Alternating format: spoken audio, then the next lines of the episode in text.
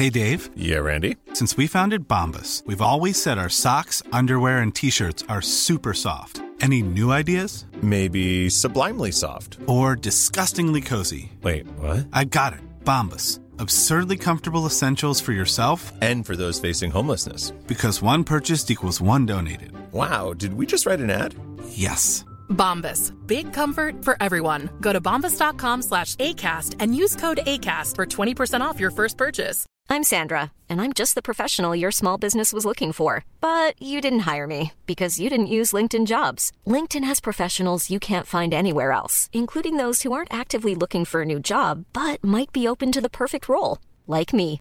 In a given month, over 70% of LinkedIn users don't visit other leading job sites. So if you're not looking on LinkedIn, you'll miss out on great candidates like Sandra. Start hiring professionals like a professional. Post your free job on linkedin.com/people today. Hey, it's Danny Pellegrino from Everything Iconic. Ready to upgrade your style game without blowing your budget? Check out Quince. They've got all the good stuff shirts and polos, activewear, and fine leather goods, all at 50 to 80% less than other high end brands.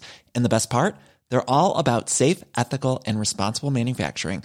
Get that luxury vibe without the luxury price tag. Hit up quince.com slash upgrade for free shipping and 365 day returns on your next order. That's quince.com slash upgrade.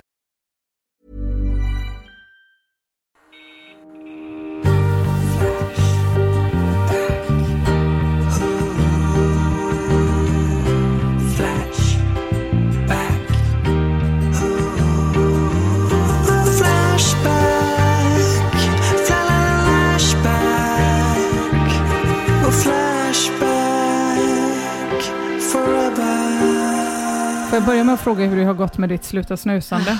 Jo, men jag har slutat. Det är dag eh, fem. Snyggt. Mm. Vänta, dag du? fem, det var ju en vecka sedan vi poddade sist. Ja, precis. Jag slutade inte på en gång. Ah, okej. Har du läst klart boken? Nej, jag sket i det också. Jag fick eh, supermigrän i tisdags. Bra incitament till att bara inte... För man blir inte så sugen på snus då. Nej, okej. Mm. Så då passade jag på. Snyggt. Du tänkte inte att du fick migrän för att du inte snusade? Eh, tvärtom tänkte jag. Ja. Ja. Det är också ett incitament till att Just sluta det. snusa. Men du, eh, bra jobbat. Tack. Mia, du kanske skulle behöva piggas upp lite. Tycker jag. Eh, vi kör en klassisk sån, ja på precis, en klassisk sån Oprah, look under your seats. Eller Mia, look under the table. Är det en, eh, om det är någon som har köpt snus till mig nu, då blir jag fan... Ja, då blir man ju vansinnig. Eh, Jag fick Så den är här eh, presenten, det var ett företag från Sverige som skickade ett meddelande. Att de tyckte så synd om dig för att du inte fick ha kvar din massagefåtölj. Så det här är då någon slags eh, någon kompensation som kanske Katarina kommer Nej. acceptera Som är bättre. lite mer chicken trendy. Precis, lite mer ligg... Fan vad sjukt. Hur, hur har ni klarat att vara tyst om det här? Det är otroligt. eh, Vi klarade att vara tysta genom att jag inte berättade någonting för Emma förrän en Just, timme innan du kom. Exakt, jag är väldigt Just. dålig på att hem- hålla hemligheter. Jaha, ja. Som är positiva. Men vad är det vi har här? Det är någon slags... eh, Just det, det är bara brösten där från Madonnan. Ja, det- precis. Eh, som du sätter på man behöver. Och en stor svensk flagga på också. Ja, Så, att man, så att ingen tvekar. perfekt. Ja, här det en bättre bild. Du får testa att återkomma med en recension. Mm. vilken present! Ja, ja, de hörde av sig och ville specifikt att du skulle ha den. Fy fan Ja, vad så jag, de skickade till Red Lion. Så ja, testa och återkom. Ja, absolut. Ska vi eh, kasta in ett tack till Flowlife, eller? Ja, kan vi göra. kan vi absolut göra. Det bjuder vi på. Vår första sponsor i. Om det är fler som har produkter för nack, stela nackar, man får dem att scrolla mycket. Det är så jävla lätt att sponsra den här podden. Ja. Att det är liksom, jag vet inte vad ett sponsorskap kostar annars. 200 000, jag vet inte, det räcker med att skicka en grej. Superglad. Ja, men det är på vinst eller förlust. Ja, Tänk ja, om visst. Mia tycker att den suger. Ja, så kan det Just också det. vara. Mm. Mm. Mm. Ja, då blir det inget jävla kul för Flowlife i framtiden. Annars då? Inte så mycket, förutom att ni som hör av er om att ni jättegärna skulle vilja ha en julkalender trots att det har varit den 25 oktober. Nej, Nej. nej. Nej. De är beställda. Och ni som har beställt en julkalender, grattis. Eh, De kommer skickas ut med start i mitten av november. De håller precis just nu eh, på och trycks. Eh, kanske till några tryckeriarbetares stora förtjusning, vem vet? Mm. Kanske. Mycket HR. Att det ska Anmälningar. springas. Ja, precis. Ska jag behöva se detta varje dag? Den här bilden. Jag tänkte dra igång veckans avsnitt eh, baserat på ett tips från Sara De Nero som tipsade på Instagram om att det är val i USA. Nej. Ja, Tack ja, för ja. tips. Tack för tips. Det är tack faktiskt för tips. jättebra, för jag har väldigt dålig koll på detta. Jag tycker det är så svårt med valet i USA. Ja, jag Så komplicerat. det är väldigt komplicerat. Det blir också mer komplicerat av att man, många människor har som sin personlighet och kunna allt om USA-valet. Så att det känns som att så fort man typ vill bara fråga någonting random, då är det alltid någon som bara "Ja, men den sjunde elektoren för den femte vicepresidenten i Florida, fattar la du? Kommer du inte ihåg den skandalen? Man bara nej, för jag har andra saker. Andra strängar på min lyra. Just det, Gina Lindberg. Vet inte vem det är. Jag vet inte ens om hon är USA-korrespondent, men vet att hon är korrespondent. Ja. Jag vet inte Kan vara någon helt annanstans. Kanske Shots fired mot. Gina, helt utan anledning. Men varför För inte? ditt journalistiska arbete med att eh, informera människor. Eh, nej men hon tipsade om det, Sara Denero. Hon önskade ett helt specialprogram, men det blir det ju ingenting med. Nej. Man får nog eh, av det ändå. Men jag tänkte i och med att eh, ungefär ett dygn efter att den här podden har kommit ut, då borde det ju finnas ett resultat. Ja. Man säga. Eller gott och väl innan det. Och det finns en SVT-dokumentär just nu som heter Trump, fyra år från insidan. Jag tror det är fyra avsnitt i den serien. Jag ska göra en liten variant här idag som heter Trump, fyra år på Flashback. Så att jag går från valet 2016 och vandrar oss framåt. Idag har det hänt något, vad har hänt, vad och så vidare och så vidare. Nej, det har knappt, knappt något som har hänt va? Ah, hänt, hänt, hänt ett och annat, så mycket kan jag spoila redan nu. Men vi börjar faktiskt några månader innan valet 2016 och använder en Oliver Cromwell som i februari då, med ungefär ett halvår kvar till val, undrar Har ni också märkt att äldre svenskar, särskilt från landet, säger Donald Trump när de menar Donald Trump? Om jag inte minns fel så var Donald Trumps farfar tysk och då kanske hans namn skrevs Trump. Fler spekulationer kring detta. Känner ni igen detta? Aldrig hört. Nej. Nej, ingen på Flashback har hört talas om detta fenomen heller, eh, men folk försöker vara hjälpsamma ändå. Förutstavade man korv med bröd, korv med bröd, försöker Kauvi. Det kanske lider av Elmer Fudd-syndromet, föreslår Spacetime. På grund av begreppet trumf, eller trumfkort kanske, försöker Oddman84. Men som sagt, ingen förutom Oliver Cromwell känner igen det här fenomenet. Och egentligen så har ju det här ingenting med min prata idag att göra, mer än att jag ville ta med moderatorn Hamil Kars eh, förklaring när han går in och låser tråden. Av och till dyker det upp trådar i språk där en postare vill diskutera ett språkligt fenomen som hen tycker sig uppfatta men som ingen annan har minsta uppfattning om att det skulle förekomma alls. Sånt har ingen anledning att diskuteras i språk. Den här tråden har nu löpt ett gott stycke och ingen har på minsta sätt bekräftat TS observation. Utan alla anstränger sig bara för att söka förklaringar för detta helt icke bekräftade fenomen. Tråden låses. Det, jag bara tänkte, vad var Hamilkar när prata om en morfar-diskussionen var uppe som hetast? Det hade ändå, hade ändå suttit snyggt Det hade suttit fint ja. tycker jag. Mm. Eh, hur som helst, så det här var ju bara en liten, en, en liten start. Det finns ju mycket längre trådar. Till exempel den som startas några veckor senare, i mars 2016. Då har vi ja, ytterligare några månader närmare valet. Och den här tråden heter Judarnas mediekrig mot Donald Trump. Ja, nu smackar vi. igång. Earl Turner startar tråden med att skriva. I den här tråden så kan vi ta upp och diskutera Olika exempel på judiska mediala angrepp mot Donald Trump. Ett krav är att det rör sig om ett otvetydigt judiskt angrepp. Om angriparen inte själv är jude, då är kravet att han eller hon företräder en judisk organisation.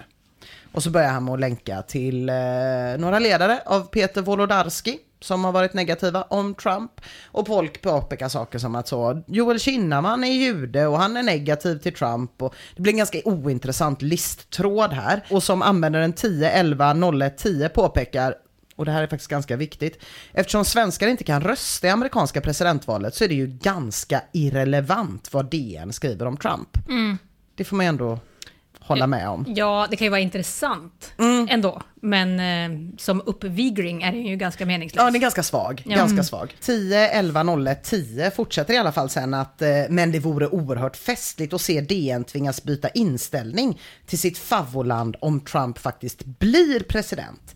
Vilket land ska de i så fall hylla som det demokratiska idealet, mångkulturens och hbtq-trendernas heliga residens? Tyvärr blir det nog etablissemangets lakej Clinton som vinner valet, men man kan ju alltid hoppas. Men det här minns inte jag, att DN var USA-vurmare innan eh, Nej, Trump. nej, nej, nej, inte jag heller. Eller att man skulle lyfta upp USA som ett gott exempel. Nej. Rent jämställdhets och miljömässigt och så. Nej, det, det har man sällan hört faktiskt. Ja, faktiskt. Och det är ju inte så vad jag vet att 10, som 10, 11, 01, 10 säger att DN kände att de var tvungna att byta på något Nej. sätt för att Trump vann. Att säga, ja då måste vi tycka som han. Nej, just det. Nej, nej det för de var, har ju bara skrivit om miljön, precis, men de här, man hört. Ja, men de här spekulationerna gick ju liksom jävligt varma här på våren 2016. Det var ingen som hade någon jävla aning om hur det skulle gå. Presidentvalet närmade sig så sakteliga och för att se lite mer kring spekulationerna så tittade jag bara snabbt in i forumet för spel och dobbel. Där användaren Vitsula i slutet av juni 2016 startar tråden Oddsen Donald Trump. Han skriver Hej, jag är total nybörjare med gambling och gjorde min första vinst på Brexit. Grattis Vitsula. Och Gud, det måste ha varit ganska god utdelning ändå. Jajamän. Nu är jag sugen på att betta på presidentvalet i USA och Trump. Bästa oddsen just nu ligger på tre gånger pengarna. Är det bara att satsa nu eller vänta? Mm. Det här är i juni då. Tre- Tre, gånger pengarna. Tre gånger pengarna. Eh, Storhater säger satsa nu. Eftersom Storhater tror att det kommer dyka upp skit om Hillary Clinton längre fram. Det var snack om det då vid den här tiden om Wikileaks och sånt. Just det, Så lika skulle bra ha tafsat på någon i Vita huset och haft en affär och så. Så att det var lika bra att satsa nu innan det blev mindre odds. ja, Mm. än tre Snyggt. gånger pengarna. Medan Augusta66 säger oddsen lär gå upp. Att TS alltså ska vänta. Jag kan föreställa mig att Trumps chanser för seger i presidentvalet inte kommer att anses för större längre fram. CNN kör en sida där man låter folket rösta interaktivt och där står det just nu 80-20 i Clintons favör. Jag tror det kan bli Wow. bättre än odds 3. Och eh, Augusta 66 får helt rätt. I oktober 2016 när det bara är veckor kvar till valet skriver Elias Alcard ser att det står 6,120 just nu på Trump. Alltså sex gånger pengarna några veckor innan valet 2016. Och oddsen fortsätter faktiskt stiga hela vägen fram till valdagen. Den 22 oktober är de uppe i 6,52 på sidan Pinnacle. Och den här tråden är jävla rörig alltså, för det är jättemånga som vill spela som aldrig har spelat tidigare och inte förstår vad odds är och inte förstår om man ska skatta eller inte. Eller om man får tillbaka sin insats om man vinner. Så det är lite så betting for beginners här. Det är lite förvirrat. Två minuter in på valdagen, alltså två minuter över midnatt, eh, skriver Painted Bird. Spelade på honom på Betsson på fem gånger pengarna. Lättaste pengarna jag någonsin kommer tjäna. Och Agorius säger oddsen ljuger aldrig. Väldigt stor chans att du förlorar tyvärr. Glada Flashbackare är ändå inne och satsar massa pengar på Trump som nu på valdagen ger ungefär fem gånger pengarna. Ja, det är coolt. ändå. Ja, det är ändå riktigt sjukt. Autobahn 76 däremot skriver Julian Assange meddelar ju häromdagen att det inte finns en chans att Trump kommer in i Vita huset. Själv har jag satsat en för mig stor slant på att Clinton vinner efter detta uttalande. Oh, Assange har gjort sig skyldig till ännu ett brott. Mm. Och 1442, då skriver användaren LevLivet99 så här. Spela inte på Trump även om oddset lockar. Han kommer aldrig vinna. Oj, oj, oj vad spelbolagen tjänar pengar på detta valet. Folket luras till att tro att Trump kan slå Hillary i ett val som styrs av makteliten och stora pengar. Och sen får han smyga sig tillbaka några timmar senare när klockan är sju morgonen därpå. Jag får erkänna att jag hade fel som fan. Helt sjukt att Trump vinner. Grattis till er som har cashat. Vilken morgon det där var. Den glömmer man ju inte Den glömmer i man första taget. inte. Man önskar att man hade lite spel och dobbel och falla tillbaka Ja, för att mm. Precis, det är ju som den klassiska grejen typ när man kollar på fotboll och man jättegärna vill att ett Ja. lag ska vinna. Att det finns ju människor då som, det är för mig helt obegripligt, satsar pengar på det resultatet de inte vill ha. Just det. För som en liten fallskärm, att så här, ja, men antingen vinner laget jag hejar på, eller ska jag i alla fall vinna lite pengar. Då har man ändå missförstått hela konceptet kolla på fotboll skulle jag vilja säga. Att man sa hängslen och livrem. Eller så är man lite rädd för känslor. Ja, det, så kan det också vara. Mm. Jag vet inte vilket jag respekterar minst. Men Eh, vilken stress för eh, Wolodarski nu också då. Ja, och, och, men vilken jävla glädje inne på Flashback. Det är så jävla många som har cashat. Folk är ju svinglada över det här. Det är tyvärr ett brittiskt eh, bettingbolag som var så säkra på att Hillary skulle vinna så att de gav ut typ en tiondel i förväg till Nej. alla som hade satsat på, Clin- på Hillary ett dygn innan valdagen. Ursäkta, det de- här vi skickade ut igår. De bara, Eh, det är så bara- solklart liksom. Fy fan, det är som, det fanns, det här kanske fanns eh, här eh, nere också, men det fanns eh, elektronikaffärer i Umeå eh, på, det här måste vara 90-tal, där man fick eh, pengarna tillbaks för alla, vi, all teknik man köpte om det inte regnade på midsommar. Ja, det här känner jag igen. Sjukt va? Ja. Och, och folk fick ju tillbaka sina pengar, Ja. för ibland, once in every blue moon, så var det ju ingen regn. Liksom. Nej, och precis, och enligt den här då logiken med hängslen och livrem så skulle man egentligen fått det gratis om det regnade. Men det kanske var så det var. Ja, kanske. Men vad spännande, för jag kan inte minnas att det var så här ojämnt man pratade. Alltså som att det var, det var, det var inte som att man så här, åh nu kommer vi få den första kvinnliga presidenten. Nej. Eller var det så man pratade? Men- Ja, det var ja. typ så man pratade. Alla opinionsundersökningar visade ju att Hillary skulle vinna. Mm. Och jag menar, om man, om man säger sex gånger pengarna samma dag som valdagen och är ett spelbolag, Ja. då är det ju mycket som tyder på att det är det det ska bli liksom. Ändå. Mm. Ja. Även om de såklart är beroende av vilka är det som spelar och det sätter upp oddsen och sånt där. Det kommer det säkert kunna klippas här till olika radiokrönikor jag har gjort där jag skriker så här Åh, vi ska vi få den första kvinnliga presidenten, vad mäktigt! Fy fan. Det är så jävla roligt den här grejen tycker jag med hela den amerikaniseringen, hur, hur jävla sjukt USA svenskar är. Att det blir så, vi kommer få den första Ja. kvinnliga Ja, presidenten. precis. det är ingen som säger det om det skulle komma en kinesisk kvinnlig president. Nej. Så, vi får den första kvinnliga presidenten. Nåja. Eh, eftersom att det är jättemånga som är förstagångsspelare i den här Flashback-tråden så är det ju inte bara en massa glada utrop om att folk har cashat in, utan det är också så, hur får man pengarna? Hur gör man med skatten? Är det inte skattefritt? Och så vidare och så vidare och så vidare. Och sen rapporterar folk in sina vinster, folk har vunnit 400, folk har vunnit 26 000, 38 400 och TS Vitsula rapporterar att han satsade 30 000 kronor och vann 100 120 000. Fy Wow. fan vad mäktigt. Ja, folk undrar ju hur fan han kunde satsa så jävla mycket Ja. när Hillary stod i 1,22, alltså Ja. så jävla säker vinst. Ja. Och vann alla opinionsundersökningar, hon ledde liksom allt. Och Vitsula berättade att han satsade 30 tuss eftersom jag lyssnade på ett medium som förutspådde Brexit, Trump och Cubs seger i år. Blev övertygad av detta medium efter Brexit då jag fegade med bara 3000. Fy fan vilket jävla Jävlar. påläst medium. Eller hur? The Corven undrar ju det alla andra undrar. Sa mediet något mer? Det får vi tyvärr inte svar på, tyvärr. Annars hade vi varit rika nu. Eh, Så vi går raskt vidare till nästa tråd som också startar sommaren 2016 inför valet men som är ännu något mastigare. Det här är nämligen en sammanslagen tråd och det är ingen mindre än konspirationsteorier om Donald Trump, sammanslagen tråd. I mitten av augusti föds den här lilla juvelen, två månader, tre månader innan valet ungefär, av användaren Bert Fox som skriver Tanken att Trump kan bli överbefälhavare och ansvarig för USAs kärnvapen är en skrämmande tanke för många amerikaner. Inte minst högsta, högt uppsatta militärer. Kommer CIA att mörda honom för att undvika en katastrof? Och Nosferatu svarar ju det självklara.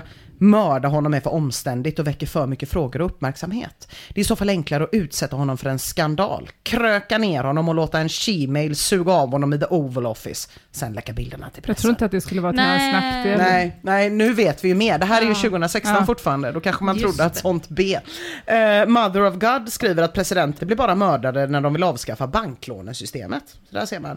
Och Glutamin skriver att judarna hatar honom, vilket jag tror betyder att han i princip redan är mördad. Han kommer bli mördad vilken sekund som helst. Snake Plissken skriver, det enda jag känner mig helt säker på det är att knappt någonting kommer ändras och att det därför snart kommer gnällas i falsett över att Trump har sålt ut sig till judarna, Illuminati, djävulen, alternativt mordhotats av detsamma. Äh, det blir lite tröttsamt med det här med judar hit och judar dit. Det är mycket juderi när det kommer till Trump. Eh, och i den här konspirationstråden så fogas en lite sexigare teori snart in av radiopsykologen. Nämligen, är Mr Trump frälsaren från ovan? Baba Vanga, kvinnan som brukar kallas för Balkans Nostradamus. Det är ett så jävla bra epitet. Som förutspådde bland annat 9-11 och Isis, förutspådde för över 20 år sedan att den 44 presidenten skulle bli USAs sista och att denna skulle vara afroamerikan. Många tolkar detta som att Hussein Obama var den sista av Lucifers utsända presidenter och att en ny era är på intåg. Liksom Lucifer skickar islamister till Sverige och Europa för att på så vis rasera och ta över våra länder så installerade han Hussein i Vita huset för att bereda väg åt satanisten Podesta och hans anhang med Hillary i spetsen för det slutgiltiga övertagandet det många människor identifierat som New World Order. Men i sista stund, 8 november mellan 03 och 04 började stå klart att så inte kommer bli fallet, utan att Mr Trump kommer bryta kedjan. När Herren griper in i världen så sker det inte obemärkt, utan det sker alltid med buller och bång. Själv skrev jag redan på valnatten hur syret kändes renare och fåglarnas sång lät gladare. Jag vet inte om det är för att radiopsykologen kanske vann pengar på Trump, om det var därför fåglarna kvittrade. Ingen aning.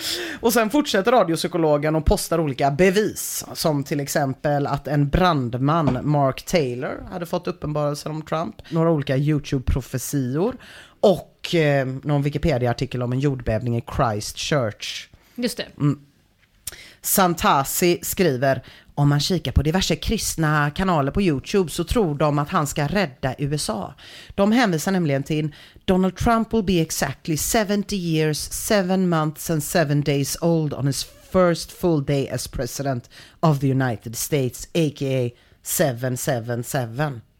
Som då har någonting att det inte är 666 att göra antar jag. Ja, ja. Men hur gammal är han nu då? Det är ingen som vet. Nej, det är ingen som vet. Har han mens? 2300. Nej. Garanterat mens, garanterat. Och- 2003. Ja, det är gammalt. Sen vet vi inte exakt vad som händer i tråden och vad som diskuteras för att moderatorn Geiser raderar hejvilt och skriver David Ick och hans förklädda reptiler diskuteras bäst i hans egna tråd. Så att det vi vet är att rymdödlorna har kommit in här som en del av förklaringsmodellen i alla fall. Just det. Trolltestet påpekar i den här tråden att Trump har 11 bokstäver i sitt namn. Precis som presidenten före honom och den före honom och den före honom. Stämmer det? Ja! Det är ju otroligt. så Eller hur? Mm. För jag tänkte att Barack Obama var många fler bokstäver, men? B, A, R, A, S, K, O, B, A, M, A. Det är bara elva. Hur kan B, I, L, L, K, L, I, N, och. Var Hur kan lika Bill långt? Clinton var lika långt? Det låter ju som ett mycket kortare namn, Barack Obama, för att inte tala om Donald Trump. Det namn. Nej, men det tyckte jag var hisnande faktiskt. Ja, Att det är elva allihopa. ja det, tyck, det var ju oerhört Ja, faktiskt. ja. Huh. Ja, det är en uppenbarelse. Men när 2016 blir 2017, då tillträder ju Donald Trump där strax efter nyår. Och då, vad ska man säga, då svänger det lite på Flashback. Det är inte riktigt så tydligt längre att han är liksom en frälsande judemotståndare som ska sopa upp ordentligt. Utan i den stora konspirationstråden skriver Evercrate i april 2017, när han har suttit några månader vid posten då, har Khan gett upp fullständigt och försöka upprätthålla bilden som räddaren. Den senaste månadens tweets är katastrofala, gasattacken i Syrien och efterföljande försök till avsättning i klassiskt USA-manér. Det tisslas om att han ska vara mål för utpressning av sionisterna och att han har mördat en 12-årig flicka. Rykten och löst snack, jag vet, men det är ändå sorgligt att se hur en symbol för frihet och förändring så snabbt ändras till sämsta tänkbara sad, som Khan själv skulle ha sagt. Mm. Ja, här visar det sig då att Trump kanske inte gjorde exakt som han sa, i alla fall i och med att han var eh, i och med USAs inblandning i Syrien-konflikten. Folk var ju verkligen så här, fan vad gött, nu ska det inte bli något mer krig och inget mer i Mellanöstern och sådär. Ja, visade sig inte riktigt bli så. Men alla har inte gett upp på att Trump är god innerst inne. Har analys, skriver till exempel kan Trump ha blivit föremål för en CIA-ledd mind control operation? Att CIA helt enkelt har utsatt honom för denna typ av program. Trumps totala svängning och svikande av vallöften på löpande band. Han svek gentemot sin trognaste vapendragare Bannon. Hans svep avseende America First i och med attacken på Syrien. Kan CIA ha programmerat honom? Eller har han mördats slash kidnappats och ersatts av en så kallad doppelgänger? Mm. Det senaste. dubbelgångare. Tror du på dubbelgångarteorin? Eh, jag, vet, jag vet inte. Nej, Nej. det känns inte otroligt. Nej, dubbelgångaren tycker jag känns sådär. ändå. Ja, Det ser det ändå ut som att han när som helst bara kan så slita av sitt ansikte. Ja, Och så där under är det någon apa eller något. Alltså bara... En ödla. kanske. Mm. Men du kanske kommer gilla någon av de teorierna som kommer längre fram. Det kommer ju fler. Eh, så liksom, folk är ganska med på det här, absolut. Sorungo tror att han är en dräng åt skuggregeringen och påpekar sen att Melania tydligen är slavprogrammerad. Och möjligen en gåva som Trump får behålla så länge han är lydig från sina handlers. Så att det är liksom någon slags eh, vinst han får då för att gå i det här ledbandet. Någon tar upp att Trump har erkänt att han är en förrädare eftersom att han i ett helt sjukt tal reciterar hela texten till en soul-låt som heter The Snake. Har ni sett detta? Nej. Det är så jävla konstigt. Eller det är inte en soul-låt från början, det är typ en dikt av en svart medborgarrättskämpe på 60-talet som handlar om typ en kvinna som eh, tycker synd om en man och så tar de med honom hem fast mannen porträtteras som en orm i den här låten då liksom. Och så eh, tänker hon att hon ska kunna rädda honom och så slutar det med att ormen biter. Den här använder Trump som någon slags kommentar kring varför man skulle minska invandring. Så tog han bara den här svarta medborgaren. Det är en otrolig solot i alla fall. Men det är helt sjukt det här talet när han står och håller det. För då står han och så läser en text som jag liksom har hört så många gånger sjungas av Al Wilson.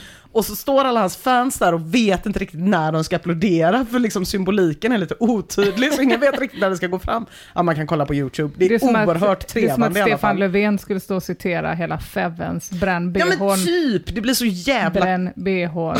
Kom igen, kom igen. fel låt på fel plats. Exakt, det är så jävla jävla konstigt. Men då menar ju eh, de som eh, läser eh, mellan raderna att det han pratar om inte är invandring utan att han själv är the snake som har lyckats ta sig in och tissla sig in genom att viska söta ord i någons öra. iCrate är inte sen på den bollen eller på att dra en massa kopplingar till Illuminati. Och påpekar att under den här, vad heter det, inauguration eh, eh, grejen, då var Melania som en vandrande Illuminati-pyramid i sin klänning. Missade ni? Ja, det, jag, jag, jag tänkte inte på det i alla fall. Nej. Nej. Nej? En vandrande pyramid. Ja. Jag kommer bara ihåg eh, mötet mellan Obamas, när Obamas gick, gick ut och skulle hämta upp Trumparna. Det var, det var surrealistiskt. Allt jag byggt upp. Eh, och i juni 2017 då, då får den här konspirationstråden en liten ny vändning när Gus Mancuso skriver Trumps makalösa brist på moral, ryggrad och förmåga att hålla sina löften är inte förvånande om man inser att han är en kvinna, en hemlig transvestit. Död YouTube-länk postas. Eh, hans löjliga frisyr, hans löjliga kroppshydda och hur enkelt det är att få honom att se ut som en kvinna, bara lite smink i Photoshop. Och hur hans fru ser ut som en man gör det väldigt enkelt att se att han är en kvinna. Det är inget ovanligt bland amerikanska presidenter heller, då alla har sett ut som kvinnor, lika fjolliga med sina fruar som är betydligt mer maskulina än de själva. Ny död YouTube-länk. Vissa av USAs first ladies är så manliga att till och med blinda måste fatta vad som pågår. Vi är grundlurade, eliten skrattar oss i ansiktet. Vad tror vi om den här teorin då? Ja, den var stark. Absolut. Ja, den var, den var rolig. Jaha. Det får man ge den. Ja, det får man ge den. Ja. Eh, tack och lov så kommer ju den här följdfrågan. Vad har eliten på att vinna? Vad har eliten på att vinna Just på att tillsätta olika transvestitpresidenter då? Och varför är det alltid det som är normen? Att transpersoner ska styra världen. Ja, det är väldigt tråkigt. väldigt, väldigt tråkigt. Uh, Guzman Cuso skriver, jag tror att eliten har upptäckt att det enda sättet att bli ledare för ett land är att bli en transvestit. Engelska kungahuset har samma problem. Drottning Elizabeth, Victoria, prinsessan Diana var män. Detta är demoniska krafter i rörelse. Finns ingen logik. Så att det fanns ingen förklaring utan han bara svarade, det finns ingen logik. Det, det, bara det bara är, är så. så. Mm. Ja. Hur som helst så kan vi konstatera att Flashback har gjort Donald Trump från frälsare till djävul. Ja, det finns faktiskt en sån tendens. Alltså mellan 2010 och 2016, då startas till exempel trådarna Trump förebild, hur kommer media reagera när det blir uppenbart att vad Trump gör fungerar, Donald Trump är den enda mannen som står upp för kvinnor och flickor, alltså den enda. Berätta inte det för Peter Ungs, vad ledsen han ska bli. Men ungefär med start att han tillträder i början av 2017, då började det knorras mer i leden. Och under 2017, 2018, 2019, då började liksom nya trådar poppa upp som är lite mer eh, kan Trump inte förhandla alls? Är Trump galen? Trump konspirerade med ryssarna. Trump har gjort det sämre för arbetare. Har Trump en diagnos och i så fall vilken? Vem bryr sig längre om Trump? Dels kanske det finns ett samband med att Trump-kritiken på Flashback växer och att Trump i början av 2018 förklarar krig mot Mariana. Det är bara en teori jag har. Eventuellt. Men annars så skulle det kunna vara så att den här lite svängningen i mängden Trump-älsk på Flashback snarare beror på att det är ganska mycket lättare att idolisera en presidentkandidat än en president. Ja, just det. Men det är ju en väldigt, väldigt tråkig förklaring, så den skiter vi i. Utan låt oss hoppas istället att någon av de heta tipsen vi fick i konspirationstråden stämmer, som att han var programmerad av CIA eller blev utpressad med hjälp av att lockas med en liggarrobot då, Melania. Eller för att han egentligen är kvinna. Eller så är det bara så mycket enklare än så. När Trump har suttit vid makten i två och ett halvt år i augusti 2019, 2019 då svänger vi helt om. Då startar Idiot-Sverige-tråden Donald Trump är en jude. Oj, oj, oj. Mm, hel omvändning. TS skriver, rubriken låter ju inte klok, det inser jag, men kolla på detta. Och sen tar Idiot-Sverige upp att Trump, till skillnad, från han sa, eh, till skillnad från vad han sa då innan valet, visst har låtit USA beblanda sig i Mellanösternfrågor, som varit inne på tidigare. Eh, och sen tar han som bevis att en techjätte som heter David Goldberg eh, skulle ha pekat ut Trump som jude och sen mördats. Det verkar inte riktigt stämma, det var bara så att han dog när han gymmade. Men eh, Idiot-Sverige... Kan han när han eh, gymmade på crosstrainern råkat hojta lite med handen så kan det vara. och säga jude och så kanske Donald Trump var på tvn? Så kan det Kan det absolut vara så? ha varit. Så kan det ha varit. Eh, David Goldberg var ju jude själv, så det är en konstig sak att hitta. med. Det kanske var det han sa. Ja. Att han själv var jude. Jag är jude och så dog han. Ja, Ja. det. Ja, det, det är inte omöjligt. Det, Det var på ett var någon löpband. bekännelse. Ja, precis. Ja. Han höll på det. Mm. Kände att han, det, det här vill jag ha sagt innan. Det är inte vad Idiot-Sverige tror. Idiot-Sverige tror mördad på grund av outat Trump som jude. Ah, okej. Mm. Och sen så fortsätter Idiot-Sverige. Att hans dotter Ivanka konverterat till judendomen vet väl numera alla om. Så vad tror vi? Att Donald Trump numera är en jude eller är allt detta bara lösa rykten och sammanträffanden? Judarna och han själv har ju självklart ett intresse att mörka detta i och med att en president i USA måste vara kristen enligt deras konstitution. Det måste de ju inte då, men skitsamma.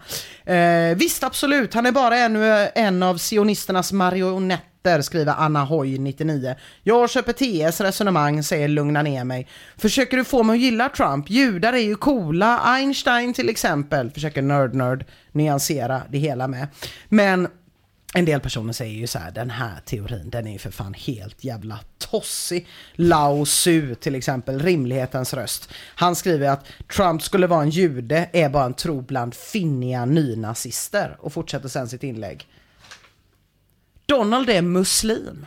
Något som varken han, hans hustru eller barn förnekat. Sen länkar han till en sida med bevis. Det är bra om man inte har bekräftat, då har man inte förnekat. Exakt så. Bevisen är bland annat att Trump inte dricker alkohol. Att Trump inte vill eh, redovisa sin deklaration för att det i så fall skulle framkomma att han hade skänkt pengar till att bygga mos- moskéer i USA. Mm. Och att Sheikh Trump och Obama satt i samma limousin på tillträdesdagen då. Och då viskade Obama något i Trumps öra och sen skrattade de gott och hjärtligt. Vad han viskade? Allahu akbar. Och sen... Just det, det brukar man skratta. Allahu akbar. Ja, gamle gosse. Där satt den, broder, sa de. Nu åker vi och äter baklava. Ja, nu, nu tar vi baklava på det. Ingen notis tas om detta, sjukt Nej, nog. nej. Nej. utan lugna ner mig och undra istället, om Trump nu är jude, varför då all judisk media grillar honom som en skållad kyckling? Mhm. Det är ju lite konstigt om man nu skulle vara jude, varför Mm. det är så. Eh, och, men Tremendously har eh, ett svar på det. Det är propaganda för oss så vi inte ska fatta ett skit. Så liksom dimridå på dimridå, rökridå på rökridå. Och när 2019 går in i 2020 de hårda jävla orden mot Trump fortsätter att hagla på Flashback. Mustella Minuta startar i maj i år tråden Donald Trump mer och mer osympatisk. Där han undrar om fler har märkt det här, att jag får intrycket av att han var ganska sympatisk och att han har blivit mer och mer osympatisk. Var det någon särskild händelse som utlöste det? Är det en långsam process? Och snarkomanen säger pengar och makt, inget annat. Intelligent design skriver det är inte så lätt att vara president och Tystnad säger att alla är ju ute efter honom. Det är nog inte så konstigt att han är butter. Det är så tråkigt, ty tycker jag, när man känner så att man blev lovad någonting men fick något annat. Mm. För jag upplever precis tvärtom med honom, att man fick precis vad som lovades. Ja, det finns väl Alltså, de... kanske inte i detalj i vallöften och så, men ändå så att den här killen får ni den här killen. Ja. Det var väl ändå ganska tydligt. Ja, men det blir ju i alla fall liksom med den här helt sinnessjuka fixeringen vid judar som finns i mycket av liksom Flashbacks politiska forum och konspirationsforum. Det är ibland svårt att veta var trådarna ska hamna där. Så blir det ju liksom så här att han går från att vara en person som potentiellt ska mördas för att han är eh, så kritisk mot då New World Order, den här konspirationsteorin om liksom något hemligt judiskt sällskap som styr världen, till att han själv är en del av det. Ja, det är en stor Liksom. förändring. Det, är ju, det, det måste ju ändå vara jobbigt om man har massa konspirationsteoretiker som tror på en, att de kan fan vända fort. Jävligt fort. Absolut. Eh, samma månad, det vill säga i maj 2020, startar Nerd Nerd-tråden Har Trump utvecklats i ett labb av USAs fiender?